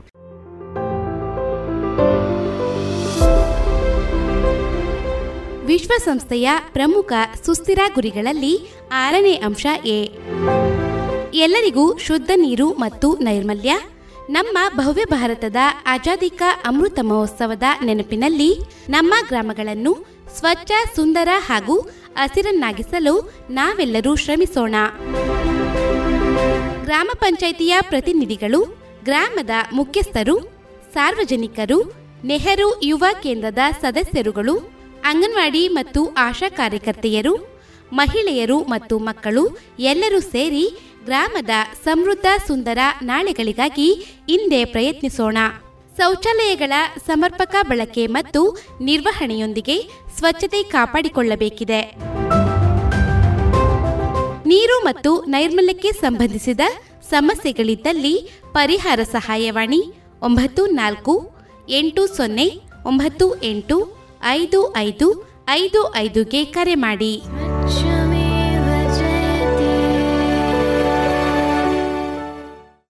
ಸರ್, ಹಾಗೇನೆ ಕೆಲವರಿಗೆ ವೀರ್ಯಾಣು ಜೀರೋ ಇರುತ್ತೆ ಅಂತಂದ್ರಲ್ಲ ಸರ್, ಅದನ್ನು ಇಂಪ್ರೂವ್ಮೆಂಟ್ ಮಾಡಲಿಕ್ಕೆ ಸಾಧ್ಯತೆ ಇದೆಯಾ ಸರ್? ಸಾಧಾರಣವಾಗಿ ಏನು ಏನೂ ಇಲ್ಲ ಅಂತಂದರೆ, ಝೀರೋ ಅಂದರೆ ಅಜೂಸ್ಪರ್ಮಿ ಅಂತ ಹೇಳ್ತಾರೆ. ಅದಕ್ಕೆ ಅಂದರೆ ಏನೂ ಇರೋದೇ ಇಲ್ಲ, ಅಂದರೆ ವೀರ್ಯಾಣುಗಳಿರಲ್ಲ ಅದರಲ್ಲಿ. ಅದು ಏನಕ್ಕಾಗಿದೆ ಅಂತ ನೋಡ್ಕೋಬೇಕು. ಕೆಲವೊಂದು ಸಲ ಏನಂದರೆ ವೃಷಣಗಳು ಕೆಲಸ ಮಾಡ್ತಾ ಇರುತ್ತೆ, ಬಟ್ ನಾಳ ಅಂತ ಹೇಳಿದೆ ಅಲ್ಲ, ನಾಳದಿಂದ ಅದು ಹೊರಡೆ ಬರ್ತಾ ಇರಲ್ಲ. ಸೊ ಅಂದರೆ ಎಲ್ಲೋ ಬ್ಲಾಕ್ ಆಗಿರುತ್ತೆ, ಏನೋ ಇನ್ಫೆಕ್ಷನ್ ಆಗಿಬಿಟ್ಟು ಅಲ್ಲಿ ಬ್ಲಾಕ್ ಆಗಿರುತ್ತೆ. ಅಂಥದ್ದೇನಾರು ಇತ್ತು ಅಂದರೆ ಆವಾಗ ನಾವು ಆ ವೃಷಣದ ಮೇಲೆ ಒಂದು ವೀರ್ಯಾಣು ಸ್ಟೋರ್ ಮಾಡೋದು ಒಂದು ಜಾಗ ಇರುತ್ತೆ, ಎಪಿಡಿಡಿಮಿಸ್ ಅಂತ, ಅಲ್ಲಿಗೆ ಸೂಜಿ ಹಾಕಿ ತೆಗೆದು ಅದರಲ್ಲಿ ವೀರ್ಯಾಣು ಇತ್ತು ಅಂದರೆ ಅವರಿಗೆ ಟೆಸ್ಟ್ ಟ್ಯೂಬ್ ಬೇಬಿಯಿಂದ ಅವ್ರಿಗೆ ಮಕ್ಕಳಾಗೋ ಥರ ಮಾಡ್ಬೋದು. ಸೊ ಬಟ್ ಅದು ಬಿಟ್ಟರೆ ಈಗ ಪುರುಷನ ಕೆಲಸ ಮಾಡೋದೇ ನಿಲ್ಲಿಸ್ಬಿಟ್ಟಿದ್ರೆ ಪ್ರೈಮರಿಯಾಗಿ, ಅಂದರೆ ಅವರು ಮುಂಚೆಯಿಂದನೇ ಕೆಲಸನೇ ಮಾಡ್ತಾ ಇಲ್ಲ ಅಂದರೆ ಮತ್ತೆ ಅದನ್ನ ವೃದ್ಧಿಪಡಿಸೋಕೆ ಆಗಲ್ಲ, ಅಷ್ಟೊಂದಾಗಲ್ಲ. ಕೆಲವೊಂದು ಹಾರ್ಮೋನ್ ಸಮಸ್ಯೆಗಳಿರುತ್ತೆ, ಅದಕ್ಕೆ ಹಾರ್ಮೋನ್ಗಳನ್ನ ಕೊಟ್ಟು ಒಂದು ಅದು ಸ್ವಲ್ಪ ಟೈಮ್ ತಗೊಳುತ್ತೆ, ಒಂದು ಆರು ತಿಂಗಳಿಂದ ಒಂದು ವರ್ಷದವರೆಗೂ. ಅಂದರೆ ಆ ಪರ್ಟಿಕ್ಯುಲರ್ ಹಾರ್ಮೋನ್ ಸಮಸ್ಯೆಯಿಂದ ಮಾತ್ರ ಆಗ್ತಾ ಇದ್ರೆ ಅದನ್ನ ಸರಿಪಡಿಸ್ಬೋದು, ಬಟ್ ಟೈಮ್ ತಗೊಳುತ್ತೆ. ಅದು ಝೀರೋ ಇದ್ದದನ್ನ ಹದಿನೈದು ಮಿಲಿನಿ ತರೋದು ಕಷ್ಟ. ಆ ಥರ ಏನಾದ್ರು ಬ್ಲಾಕ್ ಇದ್ದಾಗ ಮಾತ್ರ ಸಾಧ್ಯ ಇದೆ, ಬೇರೆ ಸಮಯದಲ್ಲಿ ಆಗಲ್ಲ ಅಷ್ಟೊಂದು. ಸರ್, ಸಾಮಾನ್ಯವಾಗಿ ನಮ್ಮ ಸಮಾಜದಲ್ಲಿ ಒಂದು ತಪ್ಪು ಕಲ್ಪನೆ ಇದೆ ಸರ್, ಅಂದ್ರೆ ಪುರುಷರಲ್ಲಿ ಹೆಚ್ಚಿನದಾಗಿ ಹದಿಹರದ ವಯಸ್ಸು ಅಂತ ನಾವು ಏನ್ ಹೇಳ್ತೀವಿ, ಆ ಸಂದರ್ಭದಲ್ಲಿ ಹಿಂದೆನೂ ಇತ್ತು, ಈಗಲೂ ಹೆಚ್ಚಿನದಾಗಿ ಅದು ಆಗ್ತಾ ಇದೆ. ಈಗ ಪುರುಷರು ಹೆಚ್ಚು ಅಸ್ತಮಯ ಇತ್ತು ನಾವು ಮಾಡ್ಕೊಳ್ಳೋದ್ರಿಂದ ಅವ್ರಿಗೇನಾದ್ರೂ ಆ ತರ ತೊಂದರೆ ಆದಾಗ ನಾನು ಇದನ್ನು ಮಾಡಿದಾಗ ಈ ಸಮಸ್ಯೆ ಆಯ್ತಾನೋ ಈ ತರ ಹೇಳ್ತಾರೆ ಸರ್. ಅವ್ರ ಬಗ್ಗೆ ತಮ್ಮ ಅಭಿಪ್ರಾಯ ಏನು ಸರ್? ಅದೇ, ಇದ್ರ ಬಗ್ಗೆ ಓಪನ್ ಆಗಿ ತುಂಬಾ ಮಾತಾಡಲ್ಲ, ಬಟ್ ಈ ತರ ಡೌಟ್ ಇರೋರು ನಾನು ಕ್ಲಿನಿಕ್ ಅಲ್ಲಿ ನೋಡಿದೀನಿ. ಬಟ್ ಅದು ಅದರಿಂದ ಏನು ಈ ತರ ಸಮಸ್ಯೆ ಅಂತೂ ಉಂಟಾಗಲ್ಲ. ಸೊ ಅದರಿಂದ ಬಂಜತನ ಆಗೋದಾಗ್ಲಿ ಅಥವಾ ವೀರ್ಯಾಣು ಕೌಂಟ್ ಕಡಿಮೆ ಆಗೋದಾಗ್ಲಿ ಆ ಥರ ಏನೂ ಆಗಲ್ಲ. ಅದರಿಂದ ಅವ್ರೇನಾದರೂ ಹಿಂದೆ ಏನೋ ತಪ್ಪು ಮಾಡಿ ಏನೋ ಅನೈತಿಕವಾಗಿ ಎಂತ ಲೈಂಗಿಕ ಕ್ರಿಯೆ ಮಾಡಿ ಇನ್ಫೆಕ್ಷನ್ ಎಲ್ಲ ಆದರೆ ಅವಾಗ ಆಗೋ ಚಾನ್ಸ್ ಇರುತ್ತೆ. ಅಂದರೆ ಇನ್ಫೆಕ್ಷನ್ ಆಗಿ ಅವಾಗ ಏನಾದರೂ ಆಗೋ ಚಾನ್ಸ್ ಇರುತ್ತೆ. ಅವಾಗಲೂ ಹಾಗೇ ಆಗುತ್ತೆ ಅಂತೆಲ್ಲ ಆಗೋ ಚಾನ್ಸ್ ಇರುತ್ತೆ. ಬಟ್ ಇದರಿಂದ ಈ ಥರ ಮ್ಯಾಸ್ಟರ್ಬೇಷನ್ ಅಥವಾ ಹಸ್ತ ಮೈಥುನ ಏನಂತಾರೆ ಅದರಿಂದ ವೀರ್ಯಾಣುಗಂತೂ ಏನೂ ತೊಂದರೆ ಆಗಬಾರ್ದು. ವೀರ್ಯಾಣು ಸಂಖ್ಯೆಗಾಗಲಿ ಅಥವಾ ಅದರ ಇದಕ್ಕೆ ಏನೂ ತೊಂದರೆ ಆಗಲ್ಲ. ಅಂದರೆ ಸಮಾಜದಲ್ಲಿ ಇದ್ರ ಬಗ್ಗೆ ಏನೋ ತಪ್ಪು ಕಲ್ಪನೆ ಇದ್ದರೆ ಅದನ್ನ ಬಿಡಬೇಕಾಗುತ್ತೆ. ಹೌದು ಹೌದು, ಈ ಸಮಸ್ಯೆ ಅಂತೂ ಉಂಟಾಗಲ್ಲ, ಅದನ್ನ ತಲೆಯಲ್ಲಿ ಇಟ್ಕೊಳ್ಳೋದೇನು ಬೇಡ ಅನ್ಸುತ್ತೆ ಸರ್. ಹಾಗೇನೆ ಈಗ ಒಂದು ಲೈಂಗಿಕ ಕ್ರಿಯೆ ಅಂತಂದಾಗ ತಾವು ಹೇಳಿದ್ರಿ ಸಾಮಾನ್ಯವಾಗಿ ಮಹಿಳೆಯರಿಗೆ ಹದಿನಾಲ್ಕು ದಿನಕ್ಕೆ ಮೊಟ್ಟೆ ಬಿಡುಗಡೆ ಆಗುತ್ತೆ. ಆ ಸಂದರ್ಭದಲ್ಲಿ ಲೈಂಗಿಕ ಕ್ರಿಯೆ ಆದರೆ ಸಾಮಾನ್ಯವಾಗಿ ಮಗು ಆಗ್ತಕ್ಕಂಥ ಪ್ರೋಸೆಸ್ ಪ್ರಾರಂಭ ಆಗುತ್ತೆ ಅಂತ. ಅದ್ರ ಜೊತೆಗೆ ತಾವು ಮಾತಾಡ್ತಾ ಇನ್ನೊಂದು ಹೇಳಿದ್ರಿ, ಇತ್ತೀಚಿನ ದಿನಗಳಲ್ಲಿ ಒತ್ತಡದ ಕೆಲಸ ಜೊತೆಗೆ ಹೆಂಡತಿ ಇಲ್ಲಿರ್ತಾಳೆ, ಬೇರೆ ಕಡೆ ಗಂಡ ಕೆಲಸಕ್ಕೆ ಹೋಗಿರ್ತಾನೆ, ಈ ತರ ಇರ್ತವೆ ಅಂತ. ಈಗ ಸಾಮಾನ್ಯವಾಗಿ ಮಗು ಆಗ್ಬೇಕು ಅಂತಂದ್ರೆ ಏನು ತೊಂದರೆ ಇಲ್ಲದವ್ರಿಗೆ ಯಾವಾಗೆಲ್ಲ ಲೈಂಗಿಕ ಸಂಪರ್ಕದಲ್ಲಿ ಅವರು ಅವ್ರನ್ನ ಅವ್ರು ತೋರಿಸ್ಕೊಳ್ಬೇಕಾಗುತ್ತೆ ಸರ್? ಇದ್ರದ ಬಗ್ಗೆ ಒಂದು ಅರಿವು ಇರೋದು ಬಹಳ ಒಳ್ಳೇದು.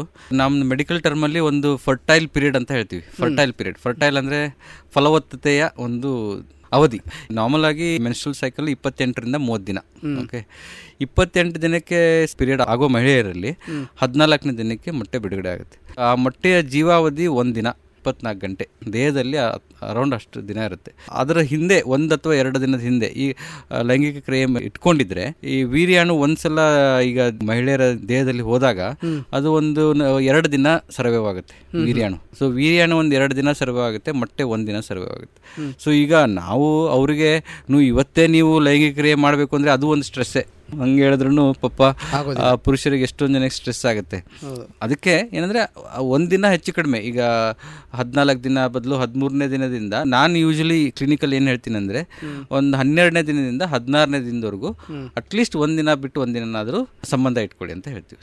ಸೊ ಹಂಗೆ ಇಟ್ಕೊಂಡಾಗ ಏನಾಗುತ್ತೆ, ಅದು ಒಂದ್ಸಲ ವೀರ್ಯಾಣು ಇದರಲ್ಲಿ ಮಹಿಳೆಯರ ದೇಹದಲ್ಲಿ ಡೆಪಾಸಿಟ್ ಆದಮೇಲೆ ಅದು ಒಂದು ಎರಡು ದಿನ ಸರ್ವೈವ್ ಆಗಿರುತ್ತೆ. ಸೊ ಅಷ್ಟರೊಳಗೆ ಮೊಟ್ಟೆ ಬಿಡುಗಡೆ ಆಗಿದ್ರೆ ಫರ್ಟಿಲೈಸೇಷನ್ ಆಗುತ್ತೆ. ದಿನ ಇಟ್ಕೊಂಡ್ರೂ ತೊಂದರೆ ಇಲ್ಲ, ಮಿನಿಮಮ್ ಆಗಿ ಒಂದಿನ ಬಿಟ್ಟು ಒಂದಿನಾದ್ರೂ ಆ ಸಮಯದಲ್ಲಿ ಸಂಬಂಧ ಇಟ್ಕೊಳ್ಳಿ ಅಂತ. ಈಗ ಯಾರಿಗಾರು ಮೂವತ್ತು ದಿನಕ್ಕೆ ಪೀರಿಯಡ್ ಆಗ್ತಾ ಇದ್ರೆ ಅಂದ್ರೆ ಅವ್ರದ್ದು ಮೊಟ್ಟೆ ಬಿಡುಗಡೆ ಆಗೋದು ಒಂದ್ ಸ್ವಲ್ಪ ಒಂದೆರಡು ದಿನ ಲೇಟ್ ಇರುತ್ತೆ, ಹದಿನಾರನೇ ದಿನ ಆಗುತ್ತೆ. ಈಗ ನಾರ್ಮಲ್ ಆಗಿ ಒಂದು ಹನ್ನೆರಡರಿಂದ ಒಂದು ಹದಿನಾರನೇ ದಿನ, ಹನ್ನೆರಡರಿಂದ ಒಂದು ಹದಿನೆಂಟನೇ ದಿನ ಈ ಟೈಮಲ್ಲಿ ಲೈಂಗಿಕ ಕ್ರಿಯೆ ಇಟ್ಕೊಂಡಿದ್ರೆ ಆಗೋ ಚಾನ್ಸಸ್ ಜಾಸ್ತಿ ಇರುತ್ತೆ. ಬೇರೆ ಟೈಮಲ್ಲಿ ಮಾಡಬಾರ್ದು ಅಂತೇನಿಲ್ಲ. ಸೊ ಬಟ್ ಮಕ್ಕಳಾಗಬೇಕು, ಗರ್ಭಧಾರಣೆ ಆಗ್ಬೇಕಂದ್ರೆ ಆ ಸಮಯದಲ್ಲಿ ಇಟ್ಕೊಂಡಿದ್ರೆ ಅವರಿಗೆ ಚಾನ್ಸಸ್ ಜಾಸ್ತಿ ಇರುತ್ತೆ. ಈ ಕೆಲವೊಂದು ದೇಶದಲ್ಲಿ ಏನ್ ಮಾಡ್ತಾರೆ ಅಂದ್ರೆ ಅದಕ್ಕೆ ಕಿಟ್ಗಳು ಬರ್ತವೆ, ಅಂಡಾನು ಬಿಡುಗಡೆ ಆಗಿದೆಯಲ್ಲ ಅಂತ ನೋಡೋಕ್ಕೆ. ಒಂದು ಈಗ ಹೆಂಗೆ ಲೇಡೀಸು ಗರ್ಭಧಾರಣೆ ಆಗಿದೆಯೋ ಪ್ರೆಗ್ನೆನ್ಸಿ ಕಿಟ್ ಬರುತ್ತಲ್ಲ, ಅದೇ ಥರ ಒಂದು ಕಿಟ್ ಬರುತ್ತೆ. ಅದನ್ನ ಯೂರಿನಿಂದ ಪರೀಕ್ಷೆ ಮಾಡಿದಾಗ ಗೊತ್ತಾಗುತ್ತೆ. ಬಟ್ ಅವೆಲ್ಲ ನಾವು ಇಲ್ಲಿ ಏನು ಅಡ್ವೈಸ್ ಮಾಡೋಕ್ಕೆ ಹೋಗಲ್ಲ, ಇಷ್ಟು ಮಾಡಿದ್ರೆ ಸಾಕು. ಬಟ್ ಅದೇ ಅವ್ರಿಗೆ ಲೈಂಗಿಕ ಕ್ರಿಯೆಯಲ್ಲಿ ಏನಾದ್ರು ತೊಂದರೆ ಇದೆ ಅಂತಂದರೆ ಆ ಥರನೂ ಸಮಸ್ಯೆಗಳು ಇರ್ತಾವೆ ಪುರುಷರಲ್ಲಿ. ಕೆಲವೊಬ್ಬರಿಗೆ ಲೈಂಗಿಕ ಕ್ರಿಯೆ ಮಾಡೋಕ್ಕೆ ಆಗದೆ ಇರೋರು ತುಂಬ ಜನ ಇರ್ತಾರೆ. ಅಂದರೆ ಆ ಥರ ಸಮಸ್ಯೆ ಇದ್ದವರು ಅವ್ರು ಬಂದು ಅದಕ್ಕೆ ಬೇರೆ ಪರಿಹಾರ ಇರುತ್ತೆ, ಅದನ್ನು ಕೇಳಬೇಕಷ್ಟೇ. ಅಂದರೆ ಸಾಮಾನ್ಯವಾಗಿ ಗರ್ಭಧಾರಣೆ ಆಗಬೇಕು ಅಂತಂದ್ರೆ ಒಂದನೇ ತಾರೀಕು ಮುಟ್ಟಾಗ್ತಾರೆ ಅಂತಂದ್ರೆ ಹದಿನಾಲ್ಕು ದಿನಕ್ಕೆ ಮೊಟ್ಟೆ ಬಿಡುಗಡೆ ಆಗುತ್ತೆ ಅಂತಂದ್ರೆ ಹನ್ನೆರಡನೇ ತಾರೀಕಿಂದ ಹದಿನಾರನೇ ತಾರೀಕು ಇದು ಇಪ್ಪತ್ತೆಂಟು ದಿನ ಮುಟ್ಟಾಗೋವರೆಗೆ ಈ ದಿನಗಳಲ್ಲಿ ಸಂಬಂಧವನ್ನು ಇಟ್ಕೊಂಡ್ರೆ ಮಕ್ಕಳಾಗ್ತಕ್ಕಂಥ ಚಾನ್ಸಸ್ ಜಾಸ್ತಿ.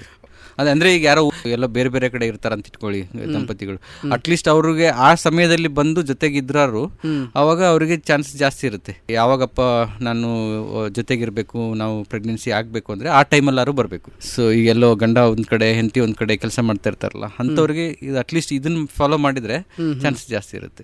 ಸರ್ ಹಾಗೇನೆ ಈಗ ತಾವು ಈ ಲೈಂಗಿಕ ಕ್ರಿಯೆ ಬಗ್ಗೆ ಹೇಳಿದ್ರಿ, ಈಗ ಮುಂದುವರೆದು ನಾವು ಮಾತಾಡೋದಾದ್ರೆ ಈಗ ಪುರುಷರಲ್ಲಿ ಹೆಚ್ಚಿನದಾಗಿ ಲೈಂಗಿಕ ಕ್ರಿಯೆ ಮಾಡಬೇಕಾದ್ರೆ ಸಂದರ್ಭದಲ್ಲಿ ಕೆಲವು ನೋವು ಉಂಟಾಗುತ್ತೆ ಈ ಥರದೆಲ್ಲ ಹೇಳ್ತಾರೆ ಸರ್, ಇದು ಸಾಮಾನ್ಯನ ಅಸಾಮಾನ್ಯನ ಸರ್? ಕ್ಲಿನಿಕಲ್ಲಿ ಹೆಚ್ಚಾಗಿ ಕೇಳೋದು ಏನಂತಂದ್ರೆ ಸುಮಾರು ಜನ ಏನ್ ಹೇಳ್ತಂದ್ರೆ ಅದೇ ಬೇಗನೆ ಅದು ವೀರ್ಯಾಣು ಹೊರಡೆ ಬೇಗ ಬಂದ್ಬಿಡುತ್ತೆ ಅಂತ ಅವರಲ್ಲಿ ಅವರಲ್ಲಿ ಅಥವಾ ಮಹಿಳೆಯರು ಕೆಲವೊಂದ್ಸಲ ಏನ್ ಹೇಳ್ತಾರೆ ಅದು ಲೈಂಗಿಕ ಕ್ರಿಯೆ ಆದ್ಮೇಲೆ ವೀರ್ಯಾಣು ಹೊರಗಡೆ ಬಂದ್ಬಿಡುತ್ತೆ ಅಂತ ಇತರ ಕಲ್ಪನೆಗಳು ಅಥವಾ ಇತರ ಸಮಸ್ಯೆಗಳನ್ನ ಹೇಳ್ತಾರೆ. ಬಟ್ ಬೇಗನೆ ಬರೋದು ಲೈಂಗಿಕ ಕ್ರಿಯೆ ಮಾಡಿದ್ಮೇಲೆ ಅದು ವೀರ್ಯಾಣು ಒಳಗಡೆ ಡೆಪಾಸಿಟ್ ಆದಮೇಲೆ ಅದು ಹೊರಗಡೆ ಬರೋದು ನೀರಿನ ಅಂಶ ಹೊರತಾಗಿ ಅದೇನು ವೀರ್ಯಾಣುಗಳು ಹೊರಗಡೆ ಬರುತ್ತೆ ಅಂತೇನಲ್ಲ. ಅಥವಾ ಅವ್ರಿಗೆ ತುಂಬಾನೇ ಅತಿ ಬೇಗನೆ ಅದು ಹೊರಡೆ ಬರ್ತಾ ಇತ್ತು ಅಂತಂದ್ರೆ ಅದಕ್ಕೆ ಬೇರೆ ತರಹದ ಪರಿಹಾರಗಳಿರುತ್ತೆ, ಅದನ್ನು ಬಂದು ಕೇಳ್ಬೋದು. ಅದು ಒಂದ್ಸಲ ವೀರ್ಯಾಣುಗಳು ಒಳಗಡೆ ಹೋದ್ಮೇಲೆ ಅದು ಕೆಲವೊಂದ್ಸಲ ಅದೇ ನೀರಿನ ಅಂಶ ಹೊರಡೆ ಬಂದಂಗೆ ಅನ್ಸುತ್ತೆ ಮಹಿಳೆಯರಿಗೆ, ಅದರಿಂದ ಏನು ಮಕ್ಕಳಾಗ್ತಾ ಇಲ್ಲ ಅಂತ ಏನಿಲ್ಲ. ಬಟ್ ಅವ್ರಿಗೆ ಅದು ಒಂದು ಸಮಸ್ಯೆ ಅಂದ್ರೆ ಅದಕ್ಕೆ ಬೇರೆ ತರ ಪರಿಹಾರ ಇರುತ್ತೆ. ಬಟ್ ಮಕ್ಕಳಾಗೋದೇನು ತಡೆಯಕ್ಕಾಗಲ್ಲ, ಸಮಸ್ಯೆ ಮಾಡಲ್ಲ ಅದರಿಂದ. ಸೊ ಆ ತರ ಸಮಸ್ಯೆಗಳು ಕೆಲವೊಂದ್ಸಲ ಅವರಿಗೆ ಜಸ್ಟ್ ಇದು ತೊಂದರೆ ಅಲ್ಲ, ಇದು ಇದೇನೆ ಅಂತ ಸಾಮಾನ್ಯ ಅಂತ ಹೇಳ್ಬೇಕು ಅವರಿಗೆ. ಅವ್ರಿಗೊಂದು ರಿಯಶ್ ಇನ್ಶೂರೆನ್ಸ್ ಕೊಟ್ಟರೆ ಅವ್ರಿಗೆ ಸರಿ ಹೋಗುತ್ತೆ. ಕೆಲವೊಂದ್ಸಲ ಈ ಥರ ಪೇಯ್ನ್ ಆಗೋದು, ನೋವು ಆಗೋದು ಅಥವಾ ಈ ಥರ ಎಲ್ಲ ಇರುತ್ತೆ. ಅದಕ್ಕೆ ಆ ಥರ ಬಂದಾಗ ಸ್ವಲ್ಪ ಪರೀಕ್ಷೆ ಮಾಡಿ ನೋಡ್ತೀವಿ, ಅಲ್ಲಿ ಏನಾದರೂ ಇನ್ಫೆಕ್ಷನ್ ಇದೆಯಾ ಅಥವಾ ಬೇರೆ ಏನಾದರೂ ತೊಂದರೆ ಇದೆಯಾ ಅಂತ ಹೇಳಿ. ಇನ್ಫೆಕ್ಷನ್ ಇದ್ದರೆ ಆ್ಯಂಟಿಬಯೋಟಿಕ್ಕಿಂದ ಟ್ರೀಟ್ ಮಾಡಬೇಕಾಗಿ ಬರ್ಬೋದು. ಸೊ ಅದು ಬಿಟ್ಟು ಬೇರೆ ಏನಾದರೂ ಈಗ ಪೆನ್ನಿಸ್ ಅಂತ ಏನು ಹೇಳ್ತೀವಿ ಅದ್ರಲ್ಲಿ ಏನಾದ್ರು ತೊಂದರೆ ಇದೆಯಾ ನೋಡಬೇಕಾಗುತ್ತೆ. ಏನಾದ್ರು ಕಾರಣ ಕಂಡು ಬಂದರೆ ಟ್ರೀಟ್ಮೆಂಟ್ ಮಾಡ್ಬೋದು. ಬಟ್ ಸಾಮಾನ್ಯವಾಗಿ ಸ್ವಲ್ಪ ನೋವು ತುಂಬ ಇದು ಇತ್ತೆ ಏನು ಕಾಣಿಸ್ತಾ ಇಲ್ಲ ಅಂತಂದರೆ ಅದಕ್ಕೆ ಏನು ಚಿಕಿತ್ಸೆ ಏನು ಬೇಕಾಗಿಲ್ಲ. ಅಂದರೆ ಯಾವುದಕ್ಕೂ ಸಂಬಂಧಪಟ್ಟ ವೈದ್ಯರನ್ನ ಭೇಟಿ ಮಾಡಿ ಸಲಹೆಗಳನ್ನ ಪಡೆದುಕೊಳ್ತಕ್ಕಂಥದ್ದು ಉತ್ತಮ. ಹೌದೌದು, ಓಪನ್ ಆಗಿ ಅದೇ ಈ ಕ್ಲಿನಿಕಲ್ಲಿ ಸ್ವಲ್ಪ ಮುಜುಗರ ಆಗ್ಬೋದು, ಇದನ್ನ ಓಪನ್ ಆಗಿ ಮಾತಾಡೋದು. ಸೊ ನಾವು ಆದಷ್ಟು ಆ ದಂಪತಿಗಳನ್ನ ಅಷ್ಟೇ ಕೂರಿಸಿ ಬೇರೆ ಯಾರು ಇಲ್ದಾಗ್ಲೇನೆ ಮಾತಾಡ್ತೀವಿ ಇಂಥದ್ದೇ. ಅಥವಾ ಅವ್ರು ಏನಾದರೂ ಸೆಪರೇಟ್ ಆಗಿ ನಮ್ಗೆ ಹೇಳಬೇಕು ಅಂದರೆ ಅವ್ರು ಬಂದು ಪ್ರೈವೇಟ್ ಆಗಿ ಹೇಳ್ಬೋದು. ಬಟ್ ಹೇಳ್ಕೊಳ್ಳೋದು ಇಂಪಾರ್ಟೆಂಟ್, ಹೇಳ್ಕೊಳ್ಳೋದೇ ಇದ್ರೆ ನಮ್ಗೆ ಗೊತ್ತೇ ಆಗಲ್ಲ. ಹೌದೌದು. ಸೊ ಹೇಳ್ಕೊಂಡ್ಮೇಲೆ ಅದಕ್ಕೆ ಏನಾದರೂ ಪರಿಹಾರ ಇದೆಯೋ ಇಲ್ವೋ ಅಂತ ಹೇಳ್ಬೋದು. ಸೊ ಕೆಲವೊಂದ್ಸಲ ಇದಕ್ಕೆ ವೈದ್ಯಕೀಯ ಚಿಕಿತ್ಸೆನೇ ಬೇಕಂತ ಇರಲ್ಲ ಅವರಿಗೆ. ಏನಂದರೆ ಇದು ನಾರ್ಮಲ್ಲು ಅಥವಾ ಇದಕ್ಕೆ ಒಂದು ಕೌನ್ಸಿಲಿಂಗ್ ಅಂತ ಇರುತ್ತೆ, ಸೆಕ್ಷುವಲ್ ಕೌನ್ಸಿಲಿಂಗ್ ಅಥವಾ ಸೈಕಲಾಜಿಕಲ್ ಕೌನ್ಸಿಲಿಂಗ್. ಬರೀ ಕೌನ್ಸಿಲಿಂಗ್ ಮಾಡಿದ್ರೇ ಅವರು ಇಂಪ್ರೂವ್ ಆಗ್ತಾರೆ, ಮಾನಸಿಕ ಸ್ಥೈರ್ಯ ತುಂಬಿದ್ರೇ ಇದಾಗೋಗುತ್ತೆ. ಸೊ ಕೆಲವೊಂದ್ಸಲ ಏನಾದರೂ ಒಂದು ಅದೇ ಎಲ್ಲದಕ್ಕೂ ವೈದ್ಯಕೀಯ ಚಿಕಿತ್ಸೆನೇ ಬೇಕಂತ ಇರಲ್ಲ ಎಷ್ಟೊಂದ್ಸಲ. ಬಟ್ ಅವ್ರು ಹೇಳ್ಕೋಬೇಕಷ್ಟೇ, ಹೇಳ್ಕೊಂಡಾಗ ನಮಗೆ ಏನಿದಕ್ಕೆ ಮಾಡ್ಬೋದು ಅಂತ ಹೇಳ್ಬೋದು ಅವರಿಗೆ. ಅಂದರೆ ಮುಜುಗರ ಇಲ್ಲದೇ ಯಾವುದೇ ಸಮಸ್ಯೆಗಳಿದ್ರೂ ಕೂಡ ಹೇಳ್ಕೊಂಡ್ರೆ ಅದಕ್ಕೆ ಏನಾದರೂ ಸಲಹೆ ಕೊಡಲಿಕ್ಕೆ ಸಾಧ್ಯ ಆಗುತ್ತೆ. ಸರ್ ಹಾಗೇನೆ ಈಗ ತಾವು ಮೊದಲಿಗೆ ಹೇಳಿದ್ರಿ ಕೆಲವು ಲಕ್ಷಣಗಳಂತೂ ಗೋಚರಿಸುತ್ತೆ ಅಂತ. ಈ ಮದುವೆ ಮುನ್ನ ಅದು ಹೆಣ್ಣಲ್ಲಾಗಿರ್ಬೋದು ಜೊತೆಗೆ ಗಂಡಲ್ಲಾಗಿರ್ಬೋದು ಏನಾದರೂ ಸಮಸ್ಯೆಗಳು ಈ ಥರ ಗೋಚರಿಸ್ತವೆ ಸರ್? ಕೆಲವೊಂದು ಕಾರಣಗಳಿದಾವೆ. ಈಗಿನ ಮದುವೆಗಿಂತ ಮುಂಚೆನೇ ಅವ್ರಿಗೆ ಏನಾದರೂ ಅಂಡಾಶಯದ್ದೇನಾದರೂ ಸರ್ಜರಿ ಅಂದರೆ ಏನಾದರೂ ಕ್ಯಾನ್ಸರಿಂದ ಗಂಟಾಗಿ ಅಥವಾ ಅಂಡಾಶಯನೇ ತೆಗಿಬೇಕಾಗಿ ಬಂದಿದ್ರೆ, ಎರಡೂ ಅಂಡಾಶಯ ತೆಗಿಬೇಕಾಗಿ ಬಂದಿದ್ರೆ ಅವಾಗ ಅವ್ರಿಗೆ ಯಾಕಂದರೆ ಅಂಡಾಶಯ ಇಲ್ಲದೇ ಅಂಡನೂ ಬರಲ್ಲ. ಸೊ ಆ ಥರ ಸಮಸ್ಯೆಗಳು ಅಥವಾ ಕೆಲವೊಬ್ಬರಲ್ಲಿ ಮುಟ್ಟೆ ಆಗಲ್ಲ, ಅದಕ್ಕೆ ಬೇರೆ ಬೇರೆ ಕಾರಣಗಳಿದೆ ಅದಕ್ಕೆ. ಸೊ ಮುಟ್ಟೆ ಆಗಿಲ್ಲ ಅಂತಂದರೆ ಏನೋ ತೊಂದರೆ ಎಲ್ಲಾದರೂ ಇರ್ಬೋದು, ಇಲ್ಲ ಗರ್ಭಕೋಶ ತೊಂದರೆ ಇರಬೇಕು, ಇಲ್ಲ ಅಂಡಾಶಯ ತೊಂದರೆ ಇರಬೇಕು, ಬೇರೆ ಎಲ್ಲಾದ್ರೂ ಇರಬೇಕು ಅಂಥವ್ರಿಗೆ. ಈಗ ಆಮೇಲೆ ಕೆಲವರಿಗೆ ತುಂಬ ಅಂದರೆ ನಾನು ಇದನ್ನು ಒಂಥರ ಸಮಾಜದವರು ಇದನ್ನು ಬೇರೆ ರೀತಿ ತೊಗೋಬಾರ್ದು, ತುಂಬ ದಪ್ಪ ಇರೋರು ಆಮೇಲೆ ತುಂಬ ದಪ್ಪ ಇರೋರನ್ನ ಅವರು ಇವ್ರಿಗೆ ಆ ತೊಂದರೆ ಆಗೇ ಬಿಡುತ್ತೆ ಅಂತ ಅನ್ಕೋಬಾರ್ದು. ತುಂಬ ದಪ್ಪ ಇರೋರಲ್ಲಿ ಕೆಲವೊಂದ್ಸಲ ಇಷ್ಟೊಂದು ಜನ ದಪ್ಪ ಇರೋರು ಆರಾಮಾಗಿ ಕನ್ಸೀವ್ ಆಗ್ತಾರೆ, ಆ ಥರ ಕಾಣಿಸ್ಬೋದು. ಬಟ್ ಈಗ ಗರ್ಭಕೋಶದ್ದೇ ತೊಂದರೆ ಇದ್ದು ಗರ್ಭಕೋಶನೇ ತೆಗೆದು ಬಿಟ್ಟಿದ್ರೆ, ಅಂಡಾಶಯನೇ ತೆಗೆದು ಬಿಟ್ಟಿದ್ರೆ ಅಥವಾ ಮುಟ್ಟೆ ಆಗಿರಲಿಲ್ಲ ಅಂದರೆ ಅವರಲ್ಲಿ ಸ್ವಲ್ಪ ಅದನ್ನ ತೊಂದರೆ ಇದ್ದೇ ಇರುತ್ತೆ, ಕನ್ಸೀವ್ ಆಗಿ ತೊಂದರೆ ಆಗೇ ಆಗುತ್ತೆ. ಬೇರೆವೆಲ್ಲ ಅವು ಸರಿಪಡಿಸುವಂಥ ತೊಂದರೆಗಳು. ಇವಕ್ಕೆ ಇನ್ನು ಈ ಗರ್ಭಕೋಶನೇ ಇಲ್ಲ ಅಂಡಾಶಯನೇ ಇಲ್ಲ ಅಂದರೆ ಅದು ನಾವೇನು ಮಾಡೋಕ್ಕಾಗಲ್ಲ. ಅವಾಗ ಅದಕ್ಕೆ ಬೇರೆ ಪರಿಹಾರ ಇರುತ್ತೆ, ಬೇರೆ ಥರ ಇರುತ್ತೆ. ಬಟ್ ಅವನ್ನ ನಾವು ಅಂಡಾಶಯನ ಬೇರೆ ಕಡೆ ತಂದು ಜೋಡಣೆ ಮಾಡೋಕ್ಕಾಗಲ್ಲ ಆ ಥರ. ಸೊ ಪುರುಷರಲ್ಲಿ ಇರ್ತವೆ, ಪುರುಷರಲ್ಲಿ ಅದೇ ನಾನೀಗ ಹೇಳಿದೆಲ್ಲ ಈಗ ಋಷಿನ ಅದೇನು ಒಳಗಡೆ ಉಳ್ಕೊಂಡಿದ್ದು ಆ ಥರ ಏನಾರು ಇತ್ತು ಅಂದರೆ ಪಾಪ ಅವ್ರಿಗೂ ಗೊತ್ತಿರಲ್ಲ, ಯಾಕಂದ್ರೆ ಚಿಕ್ಕವ್ರಿರ್ಬೇಕಾದ್ರೆ ಅವ್ರಿಗೇನು ಗೊತ್ತಿರೋದು ಗೊತ್ತಿರಲ್ಲ. ಅವ್ರ ತಂದೆ ತಾಯಿಗಳು ಅದನ್ನು ಕೆಳಗಡೆ ತಂದು ಇದು ಮಾಡಿದರೆ ಸರಿ ಹೋಗುತ್ತೆ. ಬಟ್ ಅವ್ರಿಗೂ ಎಷ್ಟೊಂದು ಜನಕ್ಕೆ ಗೊತ್ತಿರಲ್ಲ, ಯಾಕಂದರೆ ಅದು ಬೇರೆ ಏನಕ್ಕೂ ಸಮಸ್ಯೆ ಮಾಡಲ್ಲ. ಈಗ ವೃಷಣಗಳು ಒಳಗಡೆ ಇದ್ದ ತಕ್ಷಣ ಅವರು ಲೈಂಗಿಕ ಕ್ರಿಯೆಗೆ ಏನು ತೊಂದರೆ ಆಗಲ್ಲ. ಬಟ್ ಅವ್ರಿಗೆ ಯಾವಾಗ ಮಕ್ಕಳಾಗ್ತಿರಲ್ಲ ಅವಾಗ ಬರ್ತಾರೆ, ಅವಾಗ ಗೊತ್ತಾಗುತ್ತೆ ಓ ಈ ಥರ ಇಲ್ಲಿದೆ ಅಂತೇಳಿ. ಅಥವಾ ಏನಾದರೂ ಈ ಥರ ಏನೋ ಯಾವುದೋ ಕಾರಣದಿಂದ ಒಂದು ವೃಷಣ ತೆಗೆದಿದ್ರೆ ಅಥವಾ ಎರಡು ತೆಗಿಬೇಕಾಗಿ ಬಂದರೆ ಆ ಥರ ಚಾನ್ಸಸ್ ಕಡಿಮೆ. ಒಂದು ಕೆಲವೊಂದು ಸಲ ಏನು ಗಂಟು ಗಿಂಟಾಗಿದ್ದರೆ ಅಥವಾ ಅದಕ್ಕೇನೋ ಹೊಡೆತ ಬಿದ್ದು ಅದು ತೊಂದರೆ ಆಗಿದ್ರೆ ಅದಕ್ಕೆ ಇದರಿಂದ ಸ್ವಲ್ಪ ಮಕ್ಕಳಾಗೋ ಚಾನ್ಸಸ್ ಒಂಚೂರು ಅಫೆಕ್ಟ್ ಆಗ್ಬೋದು. ಸರ್, ಸಾಮಾನ್ಯವಾಗಿ ಇತ್ತೀಚಿನ ದಿನಗಳಲ್ಲಿ ಲೈಂಗಿಕ ಸಮಸ್ಯೆ ಆಗಿರ್ಬೋದು, ಜೊತೆಗೆ ಬಂಜತನಕ್ಕೆ ಆಗ್ತಕ್ಕಂಥ ಕೆಲವೊಂದು ಕಾರಣಗಳಾಗಿರ್ಬೋದು, ಸಾಮಾನ್ಯವಾಗಿ ಮನೆಯವರೆಲ್ಲ ಕೆಲವು ಸಂದರ್ಭದಲ್ಲಿ ಈ ಥರ ಸಮಸ್ಯೆಗಳು ಗೋಚರಿಸಿದಾಗ ಆಗ ಮಹಿಳೆಯರಿಗೂ ಕೂಡ ಸಮಸ್ಯೆ, ಪುರುಷನಿಗೂ ಕೂಡ ಸಮಸ್ಯೆ, ಮಕ್ಕಳಾಗಲ್ಲ ಅಂತಂದಾಗ. ಪ್ರಮುಖವಾಗಿ ಅದನ್ನು ಮುಂಚೆನೇ ಹೇಳ್ಕೊಬಿಟ್ರೆ ಅದಕ್ಕೆ ಪರಿಹಾರ ಸಿಕ್ಕೇ ಸಿಗುತ್ತೆ. ಈ ಸಂದರ್ಭದಲ್ಲಿ ಹೇಗೆ ಅವರು ಹೊಂದಾಣಿಕೆಯನ್ನು ಮಾಡ್ಕೊಳ್ಬೇಕಾಗತ್ತೆ? ಕರೆಕ್ಟ್. ಯಾ, ಇದೊಂದು ಒಂಥರ ಸಾಮಾಜಿಕ ಪ್ರಶ್ನೆ ಅಲ್ಲ, ಅದೇ ಇದನ್ನು ಮುಕ್ತವಾಗಿ ಮುಂಚೆನೆ ಆ ಇನ್ಫಾರ್ಮೇಶನ್ನ ಎಕ್ಸ್ಚೇಂಜ್ ಮಾಡ್ಕೊಂಡಿದ್ರೆ ಐಡಿಯಲ್ ಸಿಚುವೇಶನ್ ಒಳ್ಳೇದು ಅಲ್ವಾ. ಬಟ್ ಎಲ್ರದ್ದು ಸಿಚುವೇಶನ್ ಹಾಗೆ ಇರುತ್ತೆ ಅಂತ ಹೇಳಕ್ಕಾಗಲ್ಲ. ಏನೇ ಸಮಸ್ಯೆ ಇದ್ರೆ ಕೆಲವೊಂದ್ಸಲ ಪರಿಹಾರ ಇರುತ್ತೆ. ಏನೋ ಅಂಡಾಶಯ ವರ್ಕ್ ಆಗ್ತಿಲ್ಲ ಅಂತಂದ್ರೆ ಈಗ ದಾನಿಗಳ ಅಂಡಾಣುಗಳು ಸಿಗುತ್ತೆ, ದಾನಿಗಳ ಅಂಡಾಣುಗಳಿಂದ ನಾವು ಟೆಸ್ಟ್ ಬೇಬಿ ಮಾಡಿ ಮಕ್ಕಳಾಗ್ಬೋದು, ಆ ಥರ ಮಾಡ್ಬೋದು. ಈಗ ವೀರ್ಯಾಣು ಏನು ಇಲ್ಲೇ ಇಲ್ಲ ಅಂದ್ರೂ ದಾನಿಗಳ ವೀರ್ಯಾಣು ಅಂತಾನು ಸಿಗುತ್ತೆ. ಈಗ ಎಷ್ಟೊಂದು ಜನ ಆ ಥರ ಮಾಡಿಸ್ಕೊಳ್ತಾರೆ. ಅದನ್ನ ನಾವು ಈ ಥರ ದಾನಿಗಳ ಅಂಡಾಣು ಆಗಲಿ ದಾನಿಗಳ ವೀರ್ಯಾಣು ಆಗಲಿ ಚಿಕಿತ್ಸೆ ಕೊಟ್ಟದನ್ನ ನಾವು ಅದನ್ನ ಅತಿ ಗೌಪ್ಯವಾಗಿರ್ತೀವಿ, ಅಂದ್ರೆ ಕಾನ್ಫಿಡೆನ್ಷಿಯಲ್ ಆಗಿರ್ತೀವಿ. ಅಂದ್ರೆ ಆ ದಂಪತಿಗಳಿಗೆ ಗೊತ್ತಿರುತ್ತೆ ಹೊರತಾಗಿ ಅವ್ರಿಗೆ ಬಿಟ್ರೆ ಬೇರೆ ಯಾರಿಗೂ ಗೊತ್ತಿರಲ್ಲ. ಸೊ ಅದು ಏನೋ ಬೇರೆಯವ್ರಿಗೆ ಗೊತ್ತಾಗ್ಬಿಡುತ್ತೆ, ಅಥವಾ ಅವ್ರು ಏನ್ ಅನ್ಕೊಳ್ತಾರೆ ಇವ್ರು ಏನ್ ಅನ್ಕೊಳ್ತಾರೆ ಅನ್ಕೊಳ್ಳೋ ಅವ್ರೇನೋ ಆತರ ಅನ್ಕೊಳ್ಬೇಕಾಗಿಲ್ಲ. ಸೊ ಕೆಲವೊಂದು ಪರಿಹಾರಗಳು ಇರುತ್ತೆ. ಏನಂದ್ರೆ ಅವ್ರ ದಂಪತಿಗಳ ಒಂದು ಅವ್ರದ್ದು ಹೊಂದಾಣಿಕೆ ಇಂಪಾರ್ಟೆಂಟ್ ಅದರಲ್ಲಿ. ಸೊ ಅವ್ರವ್ರದ್ದು ನಾವು ಅಂದ್ರೆ ಅವ್ರಿಗೆ ಏನೇನು ಪರಿಹಾರಗಳಿದೆ ಹೇಳ್ತೀವಿ. ಅಂದ್ರೆ ಅದು ಆತರ ಏನೋ ಸಮಸ್ಯೆ ಇದೆ ಅಂತ ತಕ್ಷಣ ಒಂದು ಹೆಣ್ಣಿನ ತಿರಸ್ಕರಿಸಿರೋದಾಗ್ಲಿ ಅಥವಾ ಗಂಡನ ತಿರಸ್ಕಾರ ಮಾಡೋದು ಆತರ ಆಗ್ಬಾರ್ದು ಸಮಾಜದಲ್ಲಿ. ಯಾಕಂದ್ರೆ ಈಗ ಅಲ್ಟಿಮೇಟ್ಲಿ ಮಕ್ಕಳು ಮಾಡ್ಕೊಳ್ಳೋದಂದೇ ಉದ್ದೇಶ ಅಲ್ಲ ಅಲ್ವಾ ಲೈಫಲ್ಲಿ. ಮಕ್ಕಳು ಆಗಿರೋರು ಎಷ್ಟೊಂದು ಜನ ಕಷ್ಟದಲ್ಲಿದ್ದಾರೆ, ಈಗ ಮಕ್ಕಳಾಗಿರೋರೆಲ್ಲ ಸಂತೋಷವಾಗಿದ್ದಾರೆ ಆತರ ಏನಿಲ್ಲ. ಅಂದ್ರೆ ಅದು ಒಂದು ಮಹತ್ವದ ಘಟ್ಟ ಅಷ್ಟೇ. ಮಕ್ಕಳು ಮಾಡ್ಕೊಳ್ಳೋದು ಬಿಟ್ಟು ಬೇರೆ ತುಂಬಾ ಜೀವನದಲ್ಲಿ ಏನೇನೋ ಮಾಡೋಕ್ಕೂ ಇದೆ ಅಲ್ವಾ. ಅದಿಲ್ಲ ಅಂದ್ರೆ ಜೀವನನೂ ಕೂಡ ನಡೆಸಬಹುದು ನಡೆಸಬಹುದು ಮಕ್ಕಳಾಗದೇ ಇದ್ದ ತಕ್ಷಣ ಅವ್ರಿಗೇನಾದ್ರು ಕ್ಯಾನ್ಸರ್ ತರ ಅಲ್ಲ ಅಲ್ವಾ, ಏನಾದ್ರು ಅವರು ಜೀವನ ನಿಂತೋಗ್ಬಿಡುತ್ತೆ ಆತರ ಏನಿಲ್ಲ. ಸೊ ಹಾಗಾಗಿ ಅದು ಒಂದು ಕ್ರೈಟೀರಿಯಾ ಆಗ್ಬಾರ್ದು, ಮದುವೆ ಮಾಡ್ಕೊಳ್ಬೇಕೋ ಬೇಡವೋ ಅನ್ನೋದಕ್ಕೆ ಅದೊಂದು ಮಾನದಂಡ ಆಗ್ಬಾರ್ದು ಅಷ್ಟೇ. ಎಲ್ಲದಕ್ಕೊಂದು ಪರಿಹಾರ ಇರುತ್ತೆ. ಮೇನ್ಲಿ ಅವ್ರವ್ರ ಹೊಂದಾಣಿಕೆ ಇಂಪಾರ್ಟೆಂಟ್, ಅಂಡರ್ಸ್ಟ್ಯಾಂಡಿಂಗ್ ಇಂಪಾರ್ಟೆಂಟ್ ಅಷ್ಟೇ. ಸರ್, ಇಷ್ಟೊತ್ತು ನಾವು ಬಂಜತನ ಬಗ್ಗೆ ಮಾತಾಡ್ತಿದ್ವಿ. ಈ ಹೆಚ್ಚು ಸಮಸ್ಯೆಗಳು ಮಹಿಳೆಯರಲ್ಲಿ ಕಂಡು ಬರುತ್ತಾ ಪುರುಷರಲ್ಲಿ ಕಂಡು ಬರುತ್ತಾ ಸರ್? ಆಲ್ಮೋಸ್ಟ್ ನೀವು ಒಂಥರ ಫಿಫ್ಟಿ ಫಿಫ್ಟಿ ಅಂತಾನೆ ಹೇಳ್ಬೋದು. ಪುರುಷರಲ್ಲೂ ಸುಮಾರು ವೀರ್ಯಾಣುಗಳ ತೊಂದರೆ ಜಾಸ್ತಿನೇ ಕಾಣಿಸ್ತಾ ಇದೆ ಈಗ.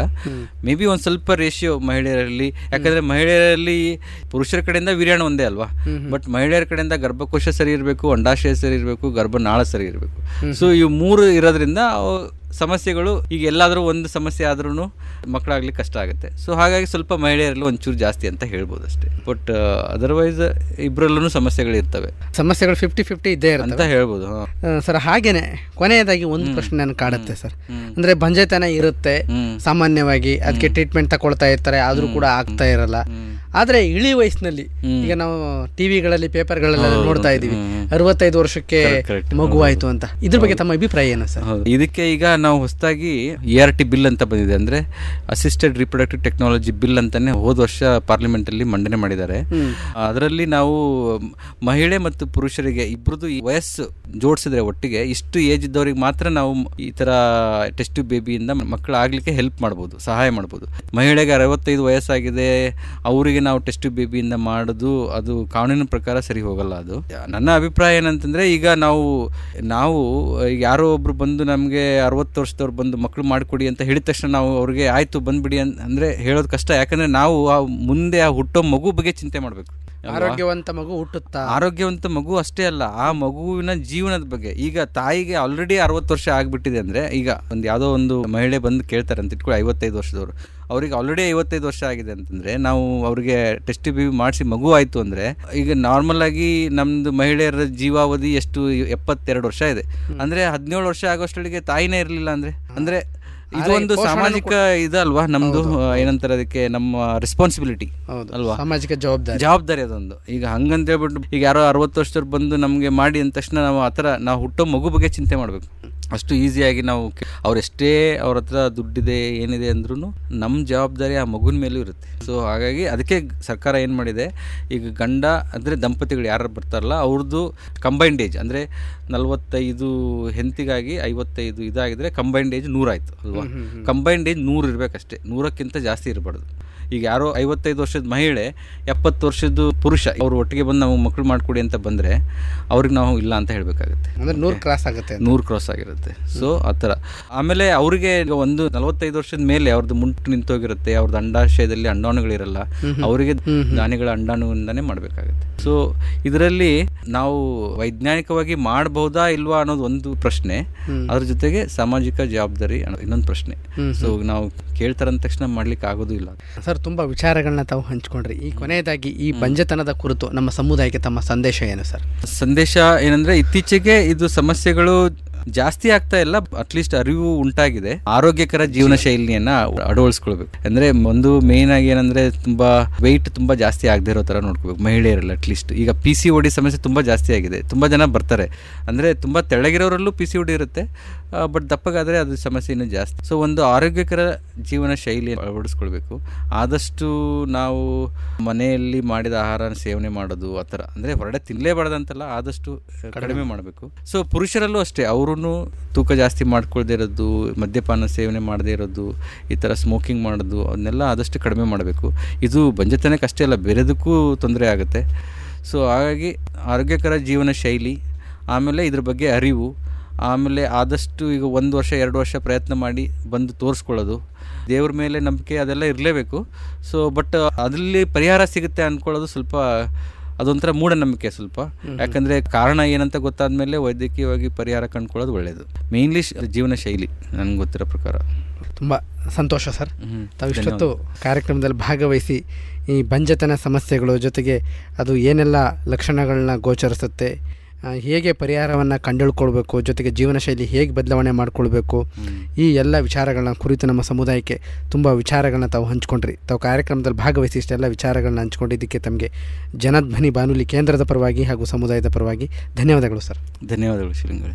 ಕೇಳುಗರ, ಇಷ್ಟೊತ್ತು ತಾವು ಕೇಳ್ತಾ ಇದ್ರಿ ಆರೋಗ್ಯ ದಂಗಳ ಕಾರ್ಯಕ್ರಮದಲ್ಲಿ ಬಂಜತನ ಈ ವಿಷಯದ ಕುರಿತು ಕಾರ್ಯಕ್ರಮದಲ್ಲಿ ಭಾಗವಹಿಸಿ ಮಾತನಾಡಿದವರು ವಿವೇಕಾನಂದ ಸ್ಮಾರಕ ಆಸ್ಪತ್ರೆಯ ಬಂಜತನ ನಿವಾರಣಾ ತಜ್ಞರಾದ ಡಾಕ್ಟರ್ ಪ್ರಕಾಶ್ ಸವಣೂರವರು.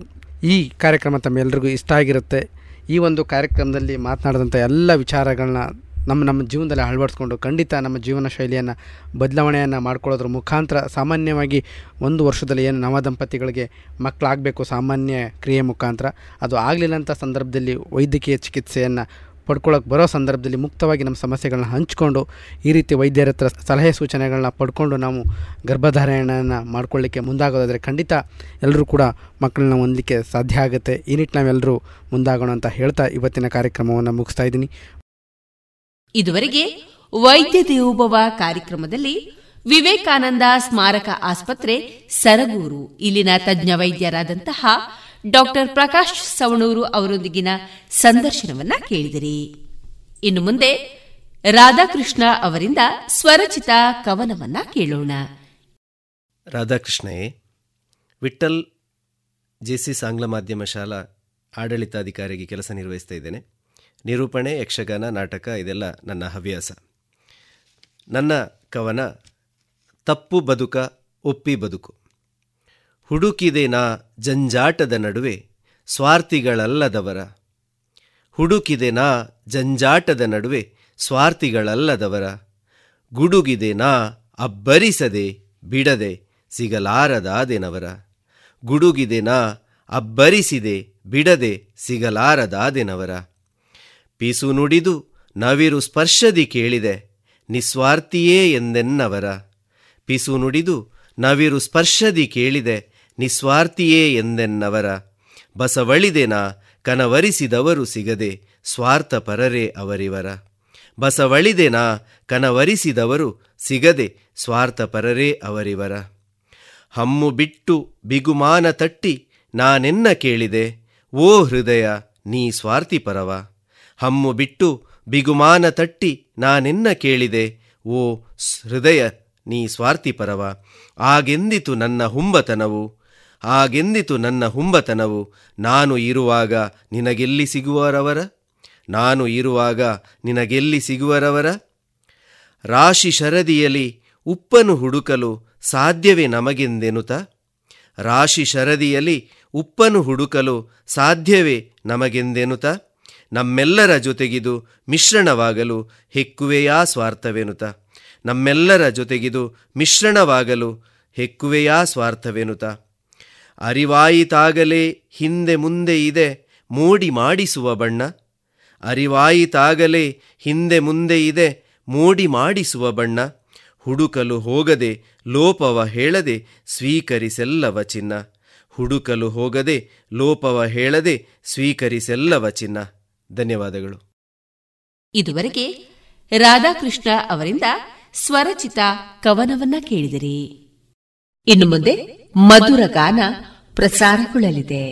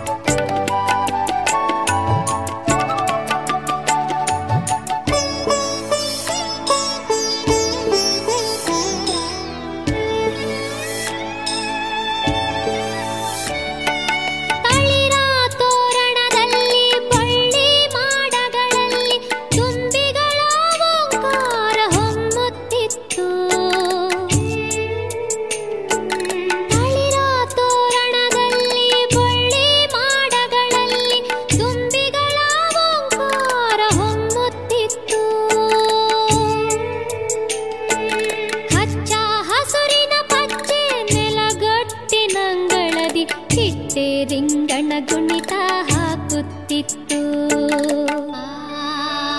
ಒಂದು ಮುಂಜಾವಿನಲಿ ತುಂತುರಿನ ಸೋನೆ ಮಳೆ,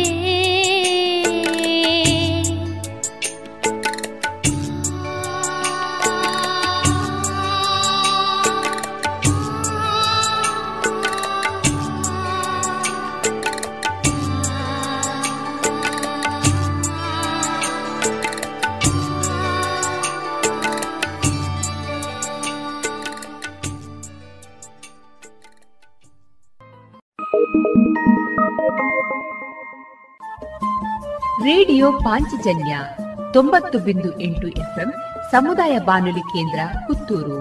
ಇದು ಜೀವ ಜೀವದ ಸ್ವರ ಸಂಚಾರ.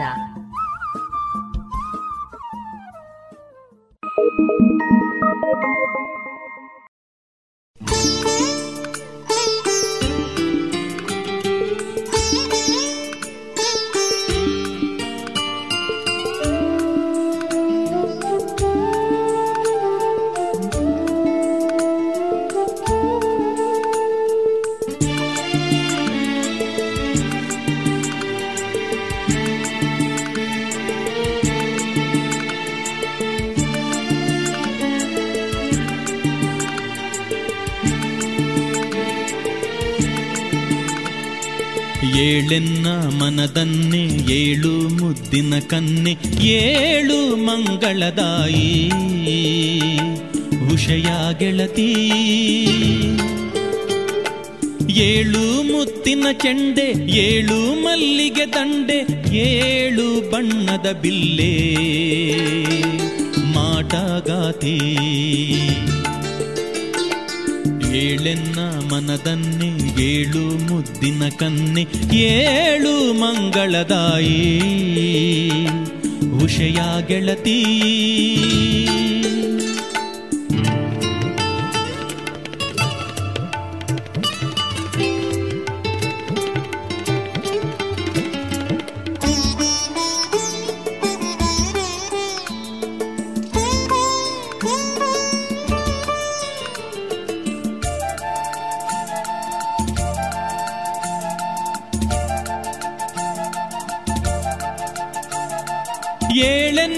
ಕಲ್ಯಾಣಿ ಏಳು ಭಾವದ ರಾಣಿ ನೋಡು ಮೂಡಲದಲ್ಲಿ ರಾಗಮಿಲನ, ಏಳೆನ್ನ ಕಲ್ಯಾಣಿ ಏಳು ಭಾವದ ರಾಣಿ ನೋಡು ಮೂಡಲದಲ್ಲಿ ರಾಗಮಿಲನ, ಮರದುದೆಯ ತೋರಣದಿ ಹೊಂಬಿಸಿಲ ಬಾವುಟವು ಗಾಳಿ ಹೊಟ್ಟೆಯಲದರ ಚಲನಾವಲನ, ಏಳೆನ್ನ ಮನದನ್ನೇ ಏಳು ಮುದ್ದಿನ ಕನ್ನೆ ಏಳು ಮಂಗಳದಾಯಿ ಉಷಯ ಗೆಳತಿ.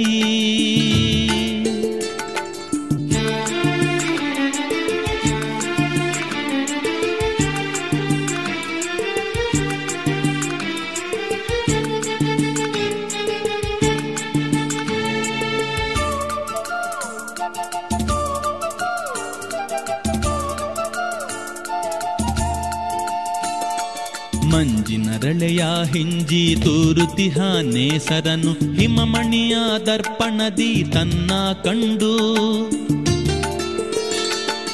ಮಂಜಿನರಳೆಯ ಹಿಂಜಿ ತೂರುತಿಹ ನೇಸರನು ಹಿಮಮಣಿಯ ದರ್ಪಣದಿ ತನ್ನ ಕಂಡು ಮಿರುಗಿ ಹೊಗರೇರಿಹನು ಏಳೆನ್ನ ಹೊಂಗೆಳತಿ ಮೊಗದ ಜವನಿಕೆ ತೆರೆದು ನಗೆಯ ನೀಡು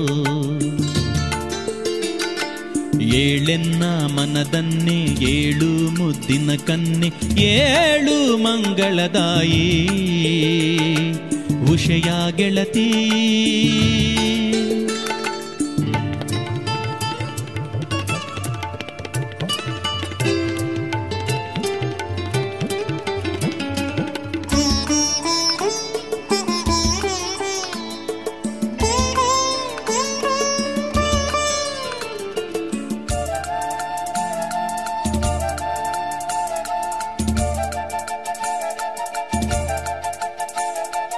ಲಲಿತ ಶೃಂಗಾರ ರಸಪೂರ್ಣೆ ಚಂದಿರವರ್ಣೆ ದೃಷ್ಟಿ ತೆಗೆಯಲು ಒಂದು ಮುತ್ತ ನಿಡುವೆ ಲಲಿತ ಶೃಂಗಾರ ರಸಪೂರ್ಣೆ ಚಂದಿರವರ್ಣೆ ದೃಷ್ಟಿ ತೆಗೆಯಲು ಒಂದು ಮುತ್ತ ನಿಡುವೆ ನಿನ್ನ ಸಕ್ಕರೆ ನಿದ್ದೆ ಸವಿಗನಸ ಕತೆ ಹೇಳು ನಿನ್ನ ಸಕ್ಕರೆ ನಿದ್ದೆ ಸವಿಗನಸ ಕತೆ ಹೇಳು ಒಂದು ಕ್ಷಣ ಜಗವನ್ನೇ ಮರೆತು ಬಿಡುವೆ ಒಂದು ಕ್ಷಣ ಜಗವನ್ನೇ ಮರೆತು ಬಿಡುವೆ ಏಳೆನ್ನ ಮನದನ್ನೇ ಏಳು ಮುದ್ದಿನ ಕನ್ನೆ ಏಳು ಮಂಗಳದಾಯಿ ಉಷಯ ಗೆಳತಿ ಏಳು ಮುತ್ತಿನ ಚೆಂಡೆ ಏಳು ಮಲ್ಲಿಗೆ ದಂಡೆ ಏಳು ಬಣ್ಣದ ಬಿಲ್ಲೆ ಮಾಟಗಾತಿ ಏಳೆನ್ನ ಮನದನ್ನೇ ಏಳು ಮುದ್ದಿನ ಕನ್ನೆ ಏಳು ಮಂಗಳದಾಯಿ ಉಷಯ ಗೆಳತಿ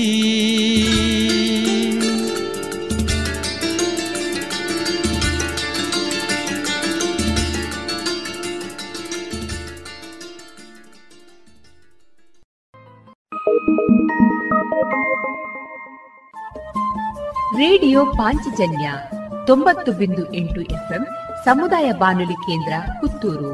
ಇದು ಜೀವ ಜೀವದ ಸ್ವರ ಸಂಚಾರ.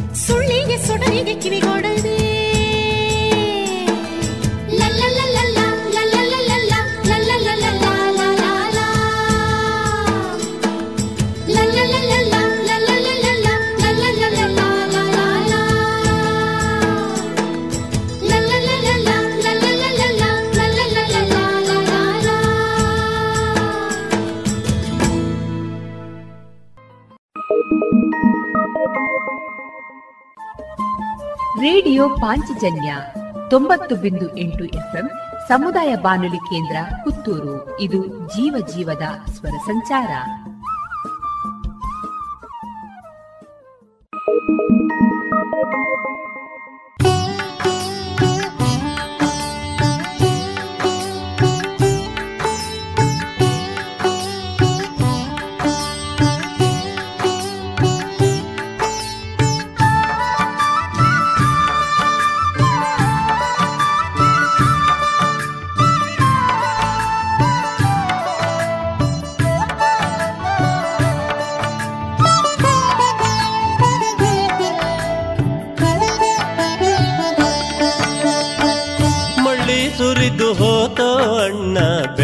ತುಂಬಿ ಬಂತು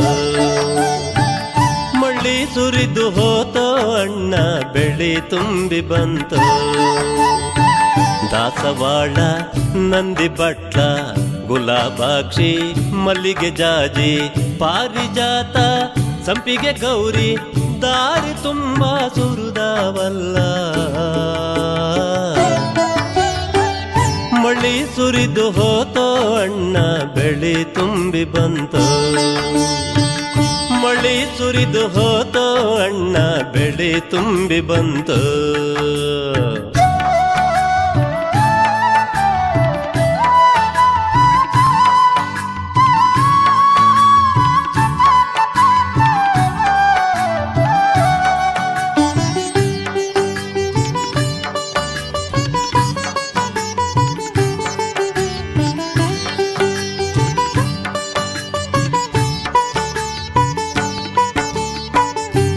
ತಾಯಿ ಎತ್ತಿಕೊಂಡು ಬೋನ ಬಗರಿಯಾಡಿಸುತ್ತ ಭೂಮಿ ತಾಯಿ ಎತ್ತಿಕೊಂಡು ಬೋನ ಬಗರಿಯಾಡಿಸುತ್ತ ಬಾಯಿ ತೆರೆದ ಹುತ್ತಾದೊಳಗೆ ಬಾಯಿ ತೆರೆದ ಹುತ್ತಾದೊಳಗೆ ಜೀವಧಾಲು ಹೊಯ್ದಾಳಲ್ಲ. ಮಳಿ ಸುರಿದು ಹೋತೋ ಅಣ್ಣ ಬೆಳಿ ತುಂಬಿ ಬಂತು. ಮಳಿ ಸುರಿದು ಹೋತೋ ಅಣ್ಣ ಬೆಳಿ ತುಂಬಿ ಬಂತು.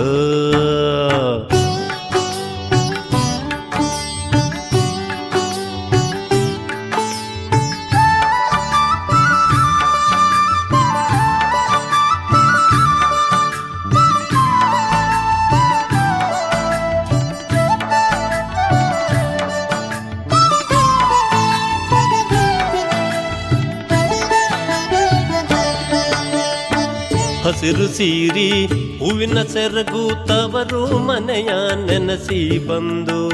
ಹಸಿರು ಸೀರಿ ಹೂವಿನ ಸೆರಗು ತವರು ಮನೆಯ ನೆನಸಿ ಬಂದು ಒಕ್ಕಲಾಗಿ ಅಕ್ಕರ ತೀಲೆ ಒಕ್ಕಲಾಗಿ ಅಕ್ಕರ ತೀಲೆ ಜೋಕಾಲಿ ಆಡ್ಯಾರಲ್ಲ. ಮಳಿ ಸುರಿದು ಹೋತೋ ಅಣ್ಣ ಬೆಳಿ ತುಂಬಿ ಬಂತು. ಮಳಿ ಸುರಿದು ಹೋತೋ ಅಣ್ಣ ಬೆಳಿ ತುಂಬಿ ಬಂತು.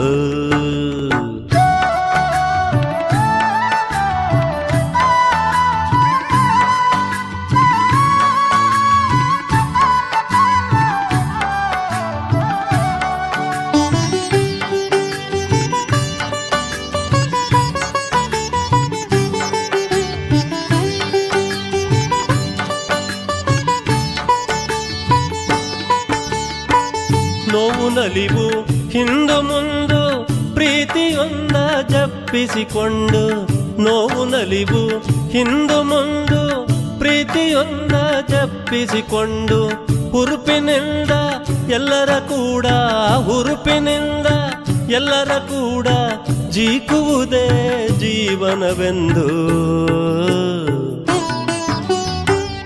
ಮಳಿ ಸುರಿದು ಹೋತೋ ಅಣ್ಣ ಬೆಳಿ ತುಂಬಿ ಬಂತು. ಮಳಿ ಸುರಿದು ಹೋತೋ ಅಣ್ಣ ಬೆಳಿ ತುಂಬಿ ಬಂತು. ದಾಸವಾಳ ನಂದಿ ಬಟ್ಟ ಗುಲಾಬಾಕ್ಷಿ ಮಲ್ಲಿಗೆ ಜಾಜಿ ಪಾರಿಜಾತ ಸಂಪಿಗೆ ಗೌರಿ ದಾರಿ ತುಂಬ ಸುರಿದವಲ್ಲ. ಮಳೆ ಸುರಿದು ಹೋತೋ ಅಣ್ಣ ಬೆಳೆ ತುಂಬಿ ಬಂತೋ.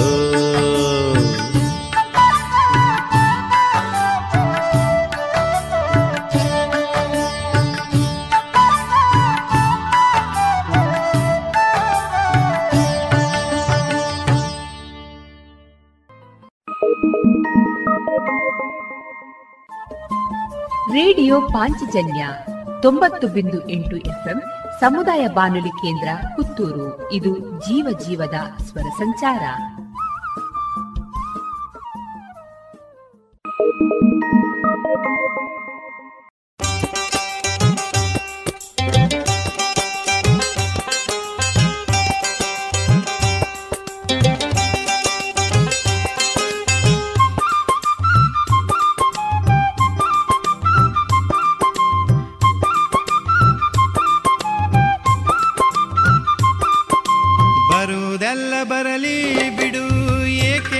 ಚಿಂತೆ ಬರುವುದೆಲ್ಲ ಬರಲಿ ಬಿಡು, ಏಕೆ ಅದರ ಚಿಂತೆ.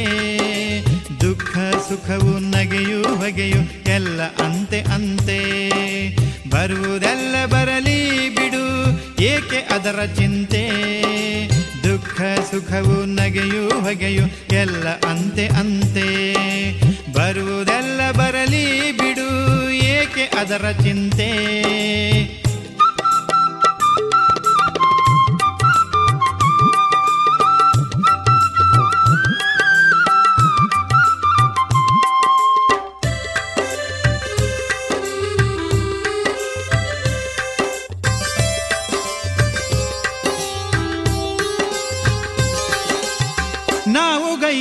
ಒಳಿತು ಕೆಡುಕು ಜೀವ ಪಡೆವ ಭೋಗ, ನಮ್ಮ ನುಡಿಯ ನಡೆಯ ಒಡಲ ಕಡೆದ ಬೆಣ್ಣೆಯೋಗ.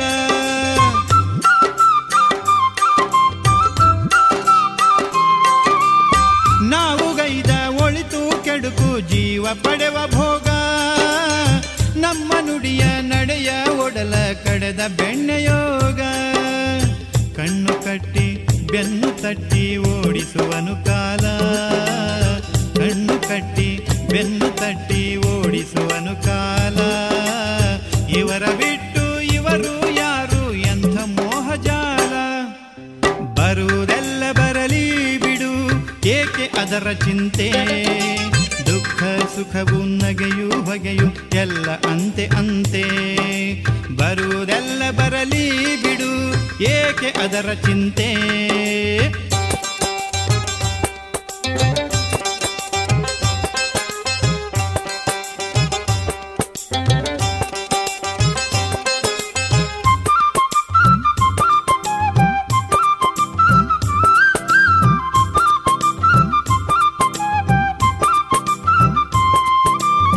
ಬಟ್ಟ ಬಯಲ ತುತ್ತ ತುದಿಗೆ ತಿರುಗುತ್ತಿ ಹವುಗೋಲ, ಕೊಟ್ಟುತ್ತಿರಲಿಲ್ಲ ಜನುಮ ದೇವನಿತ್ತ ಸಾಲ.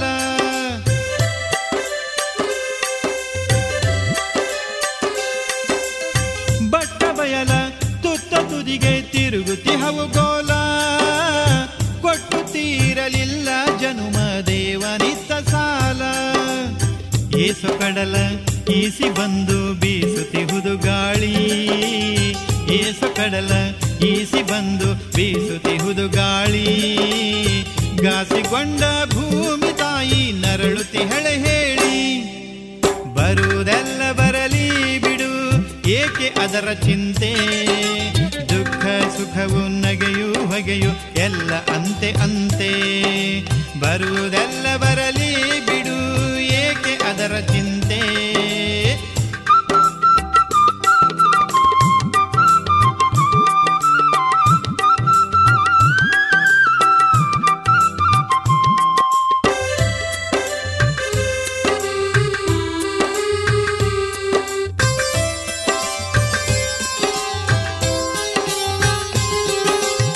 ಶಿಖರಕ್ಕೊಂದು ಹೆಜ್ಜೆ ಇಟ್ಟು ಗಾಳಿದೇರನೇರಿ, ಬಾಳ ಕನಸು ಕರೆಯುತ್ತಿಹುದು ಯಕ್ಷಲೋಕ ಸೇರಿ.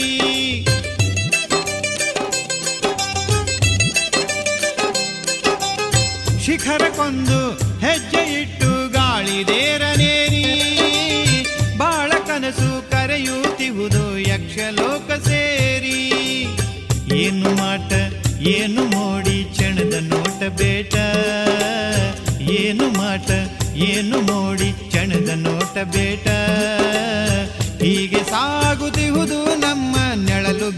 ನಾಟ ಬರುವುದೆಲ್ಲ ಬರಲಿ ಬಿಡು, ಏಕೆ ಅದರ ಚಿಂತೆ? ದುಃಖ ಸುಖವು ನಗೆಯು ಹೊಗೆಯು ಎಲ್ಲ ಅಂತೆ ಅಂತೆ. ಬರುವುದೆಲ್ಲ ಬರಲಿ ಬಿಡು, ಏಕೆ ಅದರ ಚಿಂತೆ? ದುಃಖ ಸುಖವು ನಗೆಯು ಹೊಗೆಯು ಎಲ್ಲ ಅಂತೆ ಅಂತೆ. ಬರುವುದೆಲ್ಲ ಬರಲಿ ಬಿಡು, ಏಕೆ ಅದರ ಚಿಂತೆ? ಏಕೆ ಅದರ ಚಿಂತೆ? ಏಕೆ ಅದರ ಚಿಂತೆ?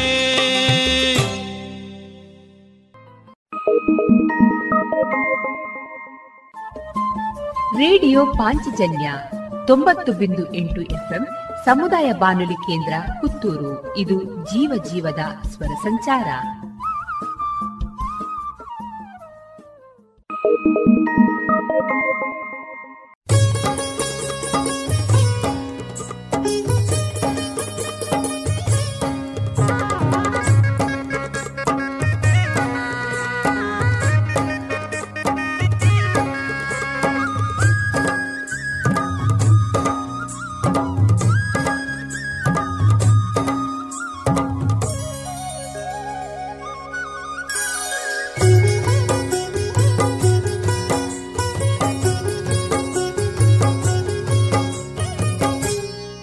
ಸುತರವೇ ಮುಗುದೇ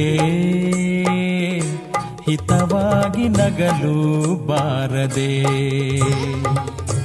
ಮುನಿಸುತರವೇ ಮುಗುದೇ ಹಿತವಾಗಿ ನಗಲು ಬಾರದೆ.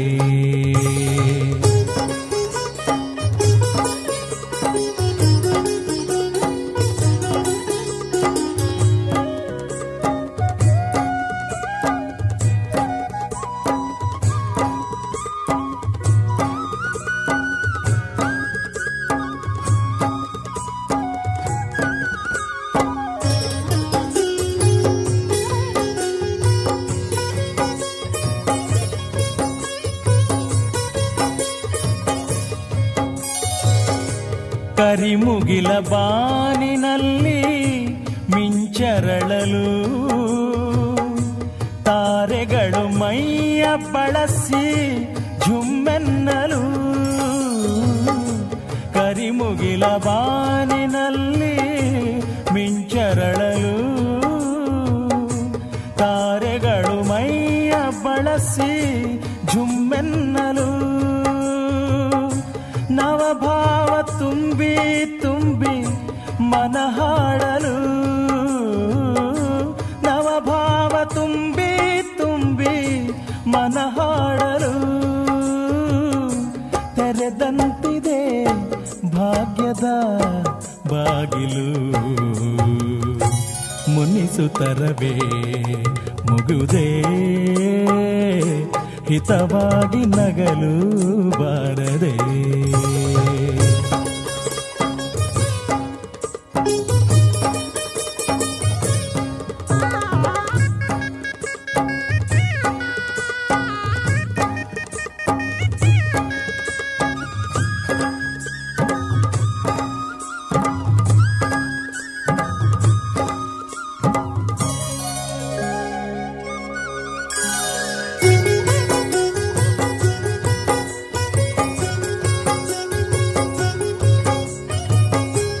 ಎಷ್ಟೊಂದು ಕಾಲದಿಂದ ಹಂಬಲಿಸಿದೆ ನೀ ಬಂದು ಸೇರಿ ನನ್ನ ಮುದಗೊಳಿಸಿದೆ, ಎಷ್ಟೊಂದು ಕಾಲದಿಂದ ಹಂಬಲಿಸಿದೆ ನೀ ಬಂದು ಸೇರಿ ನನ್ನ ಮುದಗೊಳಿಸಿದೆ. ಜೀವನದ ನೂರು ಕನಸು ನನಸಾಗಿದೆ, ಜೀವನದ ನೂರು ಕನಸು ನನಸಾಗಿದೆ. ಮುನಿಸೇತಕ್ಕೆ ಈ ಬಗೆ ಮೂಡಿದೆ, ಮುನಿಸುತ್ತರವೇ ಮುಗುದೇ ಹಿತವಾಗಿ ನಗಲು ಬಾರದೆ.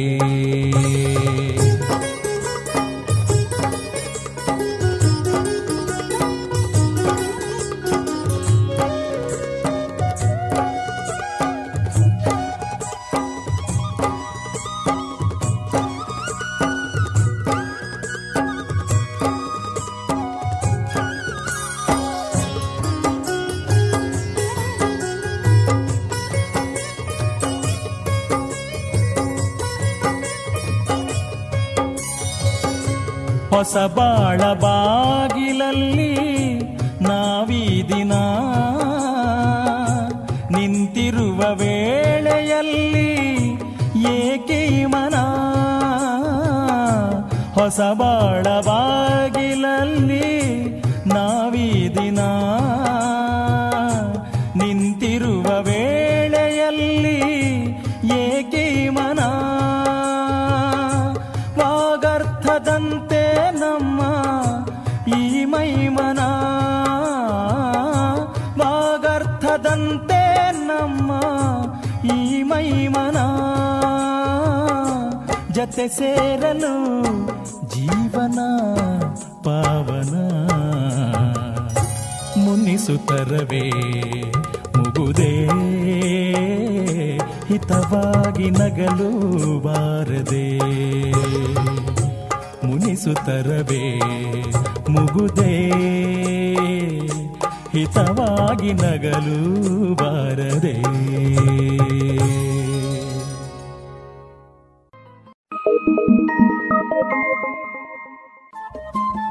ರೇಡಿಯೋ ಪಾಂಚಜನ್ಯ ತೊಂಬತ್ತು ಬಿಂದು ಎಂಟು ಎಫ್ಎಂ ಸಮುದಾಯ ಬಾನುಲಿ ಕೇಂದ್ರ ಪುತ್ತೂರು. ಇದು ಜೀವ ಜೀವದ ಸ್ವರ ಸಂಚಾರ.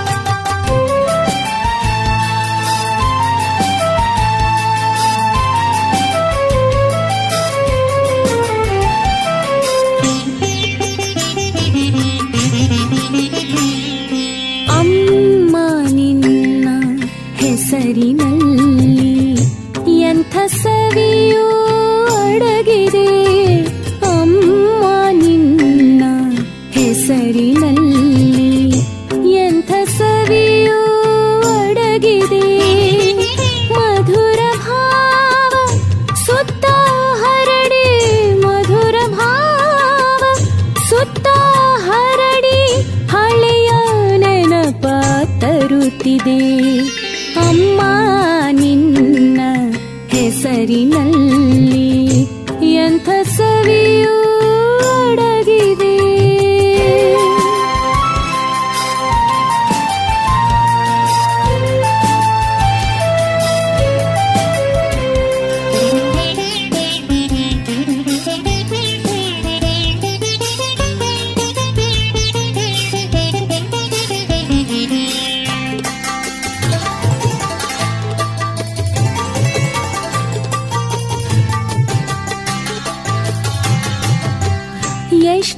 ಕಷ್ಟವಾ ಪಟ್ಟೆಯಮ್ಮ ನಿನ್ನ ತಂದ ಬೆಳೆಯಲು, ಎಷ್ಟು ಕಷ್ಟವ ಪಟ್ಟೆಯಮ್ಮ ನಿನ್ನ ತಂದ ಬೆಳೆಯಲು, ಬಿಸಿಲು ಚಳಿಗೆ ಬಾಡದಂತೆ, ಬಿಸಿಲು ಚಳಿಗೆ ಬಾಡದಂತೆ, ಆವಿಚಿಕೊಂಡೆ ಮಾಡಿಲೋಳು ಅಮ್ಮ ಅಮ್ಮ ಅಮ್ಮ ನಿನ್ನ ಹೆಸರಿನಲ್ಲಿ, ಎಂಥ ಸವಿಯೂ ಅಡಗಿದೆ.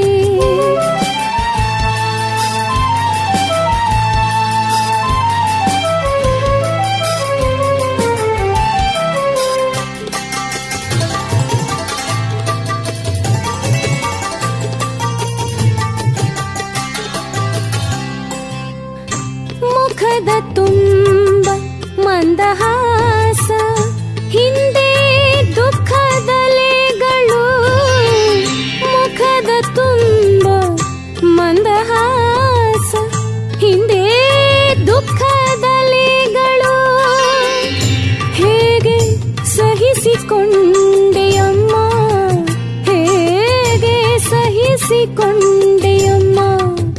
ನೋವಿನ ದಿನಗಳು ಅಮ್ಮ ನಿನ್ನ ಹೆಸರಿನಲ್ಲಿ, ಎಂಥ ಸವಿಯೂ ಅಡಗಿದೆ.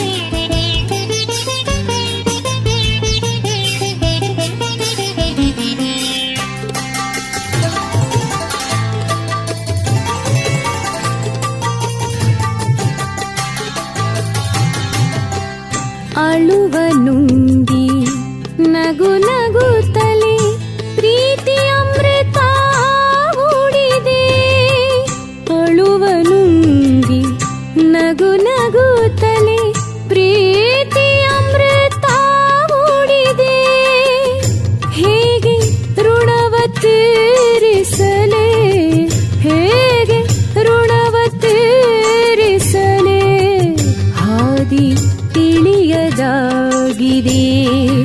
ಅಮ್ಮ ಅಮ್ಮ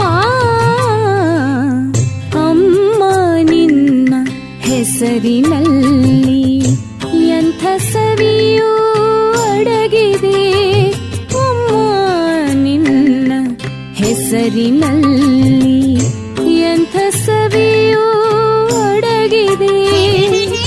ಮಧುರ ಭಾವ ಸುತ್ತ ಹರಡಿ, ಮಧುರ ಭಾವ ಸುತ್ತ ಹರಡಿ ಹಳೆಯ ನೆನಪ ತರುತ್ತಿದೆ. ಅಮ್ಮ ನಿನ್ನ ಹೆಸರಿನಲ್ಲಿ ಎಂಥ ಸವಿಯೋ ಅಡಗಿದೆ.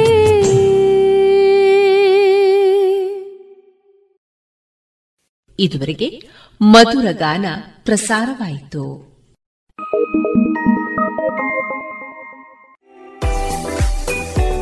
ರುಚಿಕರ ತಿಂಡಿ ತಿನಿಸು, ಉತ್ತಮ ಗುಣಮಟ್ಟದ ಶುಚಿ ರುಚಿ ಆಹಾರ, ಪಾರ್ಸೆಲ್ ಮತ್ತು ಕ್ಯಾಟರಿಂಗ್ ವ್ಯವಸ್ಥೆಯೊಂದಿಗೆ ಕಳೆದ ನಲವತ್ತ ಎರಡು ವರ್ಷಗಳಿಂದ ಕಾರ್ಯನಿರ್ವಹಿಸುತ್ತಿದೆ ಹೋಟೆಲ್ ಹರಿಪ್ರಸಾದ್. ಗ್ರಾಹಕರ ಸೇವೆಗೆ ಸದಾ ಸಿದ್ಧ. ಇಲ್ಲೇ ಭೇಟಿ ಕೊಡಿ ಹೋಟೆಲ್ ನ್ಯೂ ಹರಿಪ್ರಸಾದ್, ಬಳುವಾರು, ಪುತ್ತೂರು. ದೂರವಾಣಿ ಸಂಖ್ಯೆ ಎಂಟು ಒಂದು ಸೊನ್ನೆ ಐದು ಸೊನ್ನೆ ಮೂರು ಒಂದು ಏಳು ಒಂಬತ್ತು ಆರು. ರೇಡಿಯೋ ಪಾಂಚಜನ್ಯ ತೊಂಬತ್ತು ಬಿಂದು ಎಂಟು ಎಫ್ಎಂ ಸಮುದಾಯ ಬಾನುಲಿ ಕೇಂದ್ರ ಪುತ್ತೂರು. ಇದು ಜೀವ ಜೀವದ ಸ್ವರ ಸಂಚಾರ.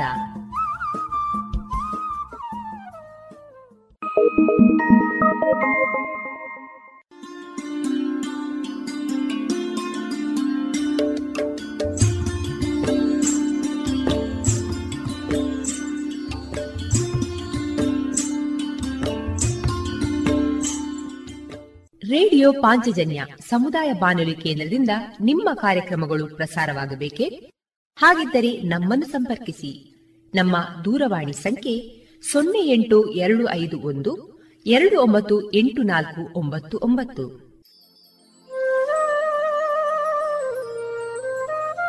ಗಮನಿಸಿ ಕೇಳುಗರೆ, ನಮ್ಮ ಕಾರ್ಯಕ್ರಮಗಳನ್ನು ವೆಬ್ಸೈಟ್ ಮೂಲಕ ಕೂಡ ಆಲಿಸಬಹುದು. ನಮ್ಮ ವೆಬ್ಸೈಟ್ ವಿಳಾಸ W W W dot radio Panchajanya dot com. ಇಲ್ಲಿ ಆರ್ಕೈವ್ಸ್ನ ಭಾಗಕ್ಕೆ ಹೋಗಿ ಕ್ಲಿಕ್ ಮಾಡಿದರೆ ಹಳೆ ಕಾರ್ಯಕ್ರಮಗಳನ್ನು ಕೂಡ ಆಲಿಸಬಹುದು. ಜೊತೆಗೆ ನಮ್ಮ ಪ್ರಸಾರವನ್ನು ಆಪ್ ಮೂಲಕವೂ ಕೇಳಬಹುದು. ಪ್ಲೇಸ್ಟೋರ್ನಲ್ಲಿ ಪಾಂಚಜನ್ಯ ಸರ್ಚ್ ಮಾಡಿ ಡೌನ್ಲೋಡ್ ಮಾಡಿಕೊಂಡು ತಮ್ಮ ಮೊಬೈಲ್ಗಳಿಗೆ ಇನ್ಸ್ಟಾಲ್ ಮಾಡಿದರೆ ರೇಡಿಯೋ ಪ್ರಸಾರದ ಕಾರ್ಯಕ್ರಮವನ್ನು ನೀವು ಆಲಿಸಬಹುದು. ನಮ್ಮ ಪ್ರಸಾರದ ಬಗೆಗೆ ನಿಮ್ಮ ಅಭಿಪ್ರಾಯಗಳನ್ನು ಹಂಚಿಕೊಳ್ಳಲು ನಮ್ಮ ವಿಳಾಸ ರೇಡಿಯೋ ಪಾಂಚಜನ್ಯ ತೊಂಬತ್ತು ಬಿಂದು ಎಂಟು ಎಫ್ಎಂ ಸಮುದಾಯ ಬಾನುಲಿ ಕೇಂದ್ರ, ನೆಹರು ನಗರ, ಪುತ್ತೂರು. ನಮ್ಮ ದೂರವಾಣಿ ಸಂಖ್ಯೆ ಸೊನ್ನೆ ಎಂಟು ಎರಡು ಐದು ಒಂದು ಎರಡು ಒಂಬತ್ತು ಎಂಟು ನಾಲ್ಕು ಒಂಬತ್ತು ಒಂಬತ್ತು. ಇಮೇಲ್ ವಿಳಾಸ radio Panchajanya at Gmail dot com.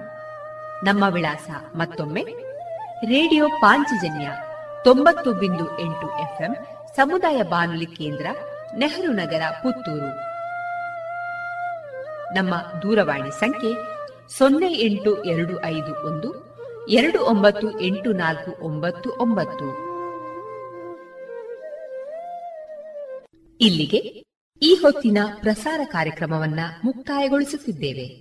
ಆತ್ಮೀಯ ಕೇಳುಗರಿಗೆಲ್ಲ ರೇಡಿಯೋ ಪಾಂಚಜನ್ಯದ ಬಳಗದ ಪರವಾಗಿ ನಾನು ತೇಜಸ್ವಿ ರಾಜೇಶ್ ಮಾಡುವ ಅನಂತ ವಂದನೆಗಳು.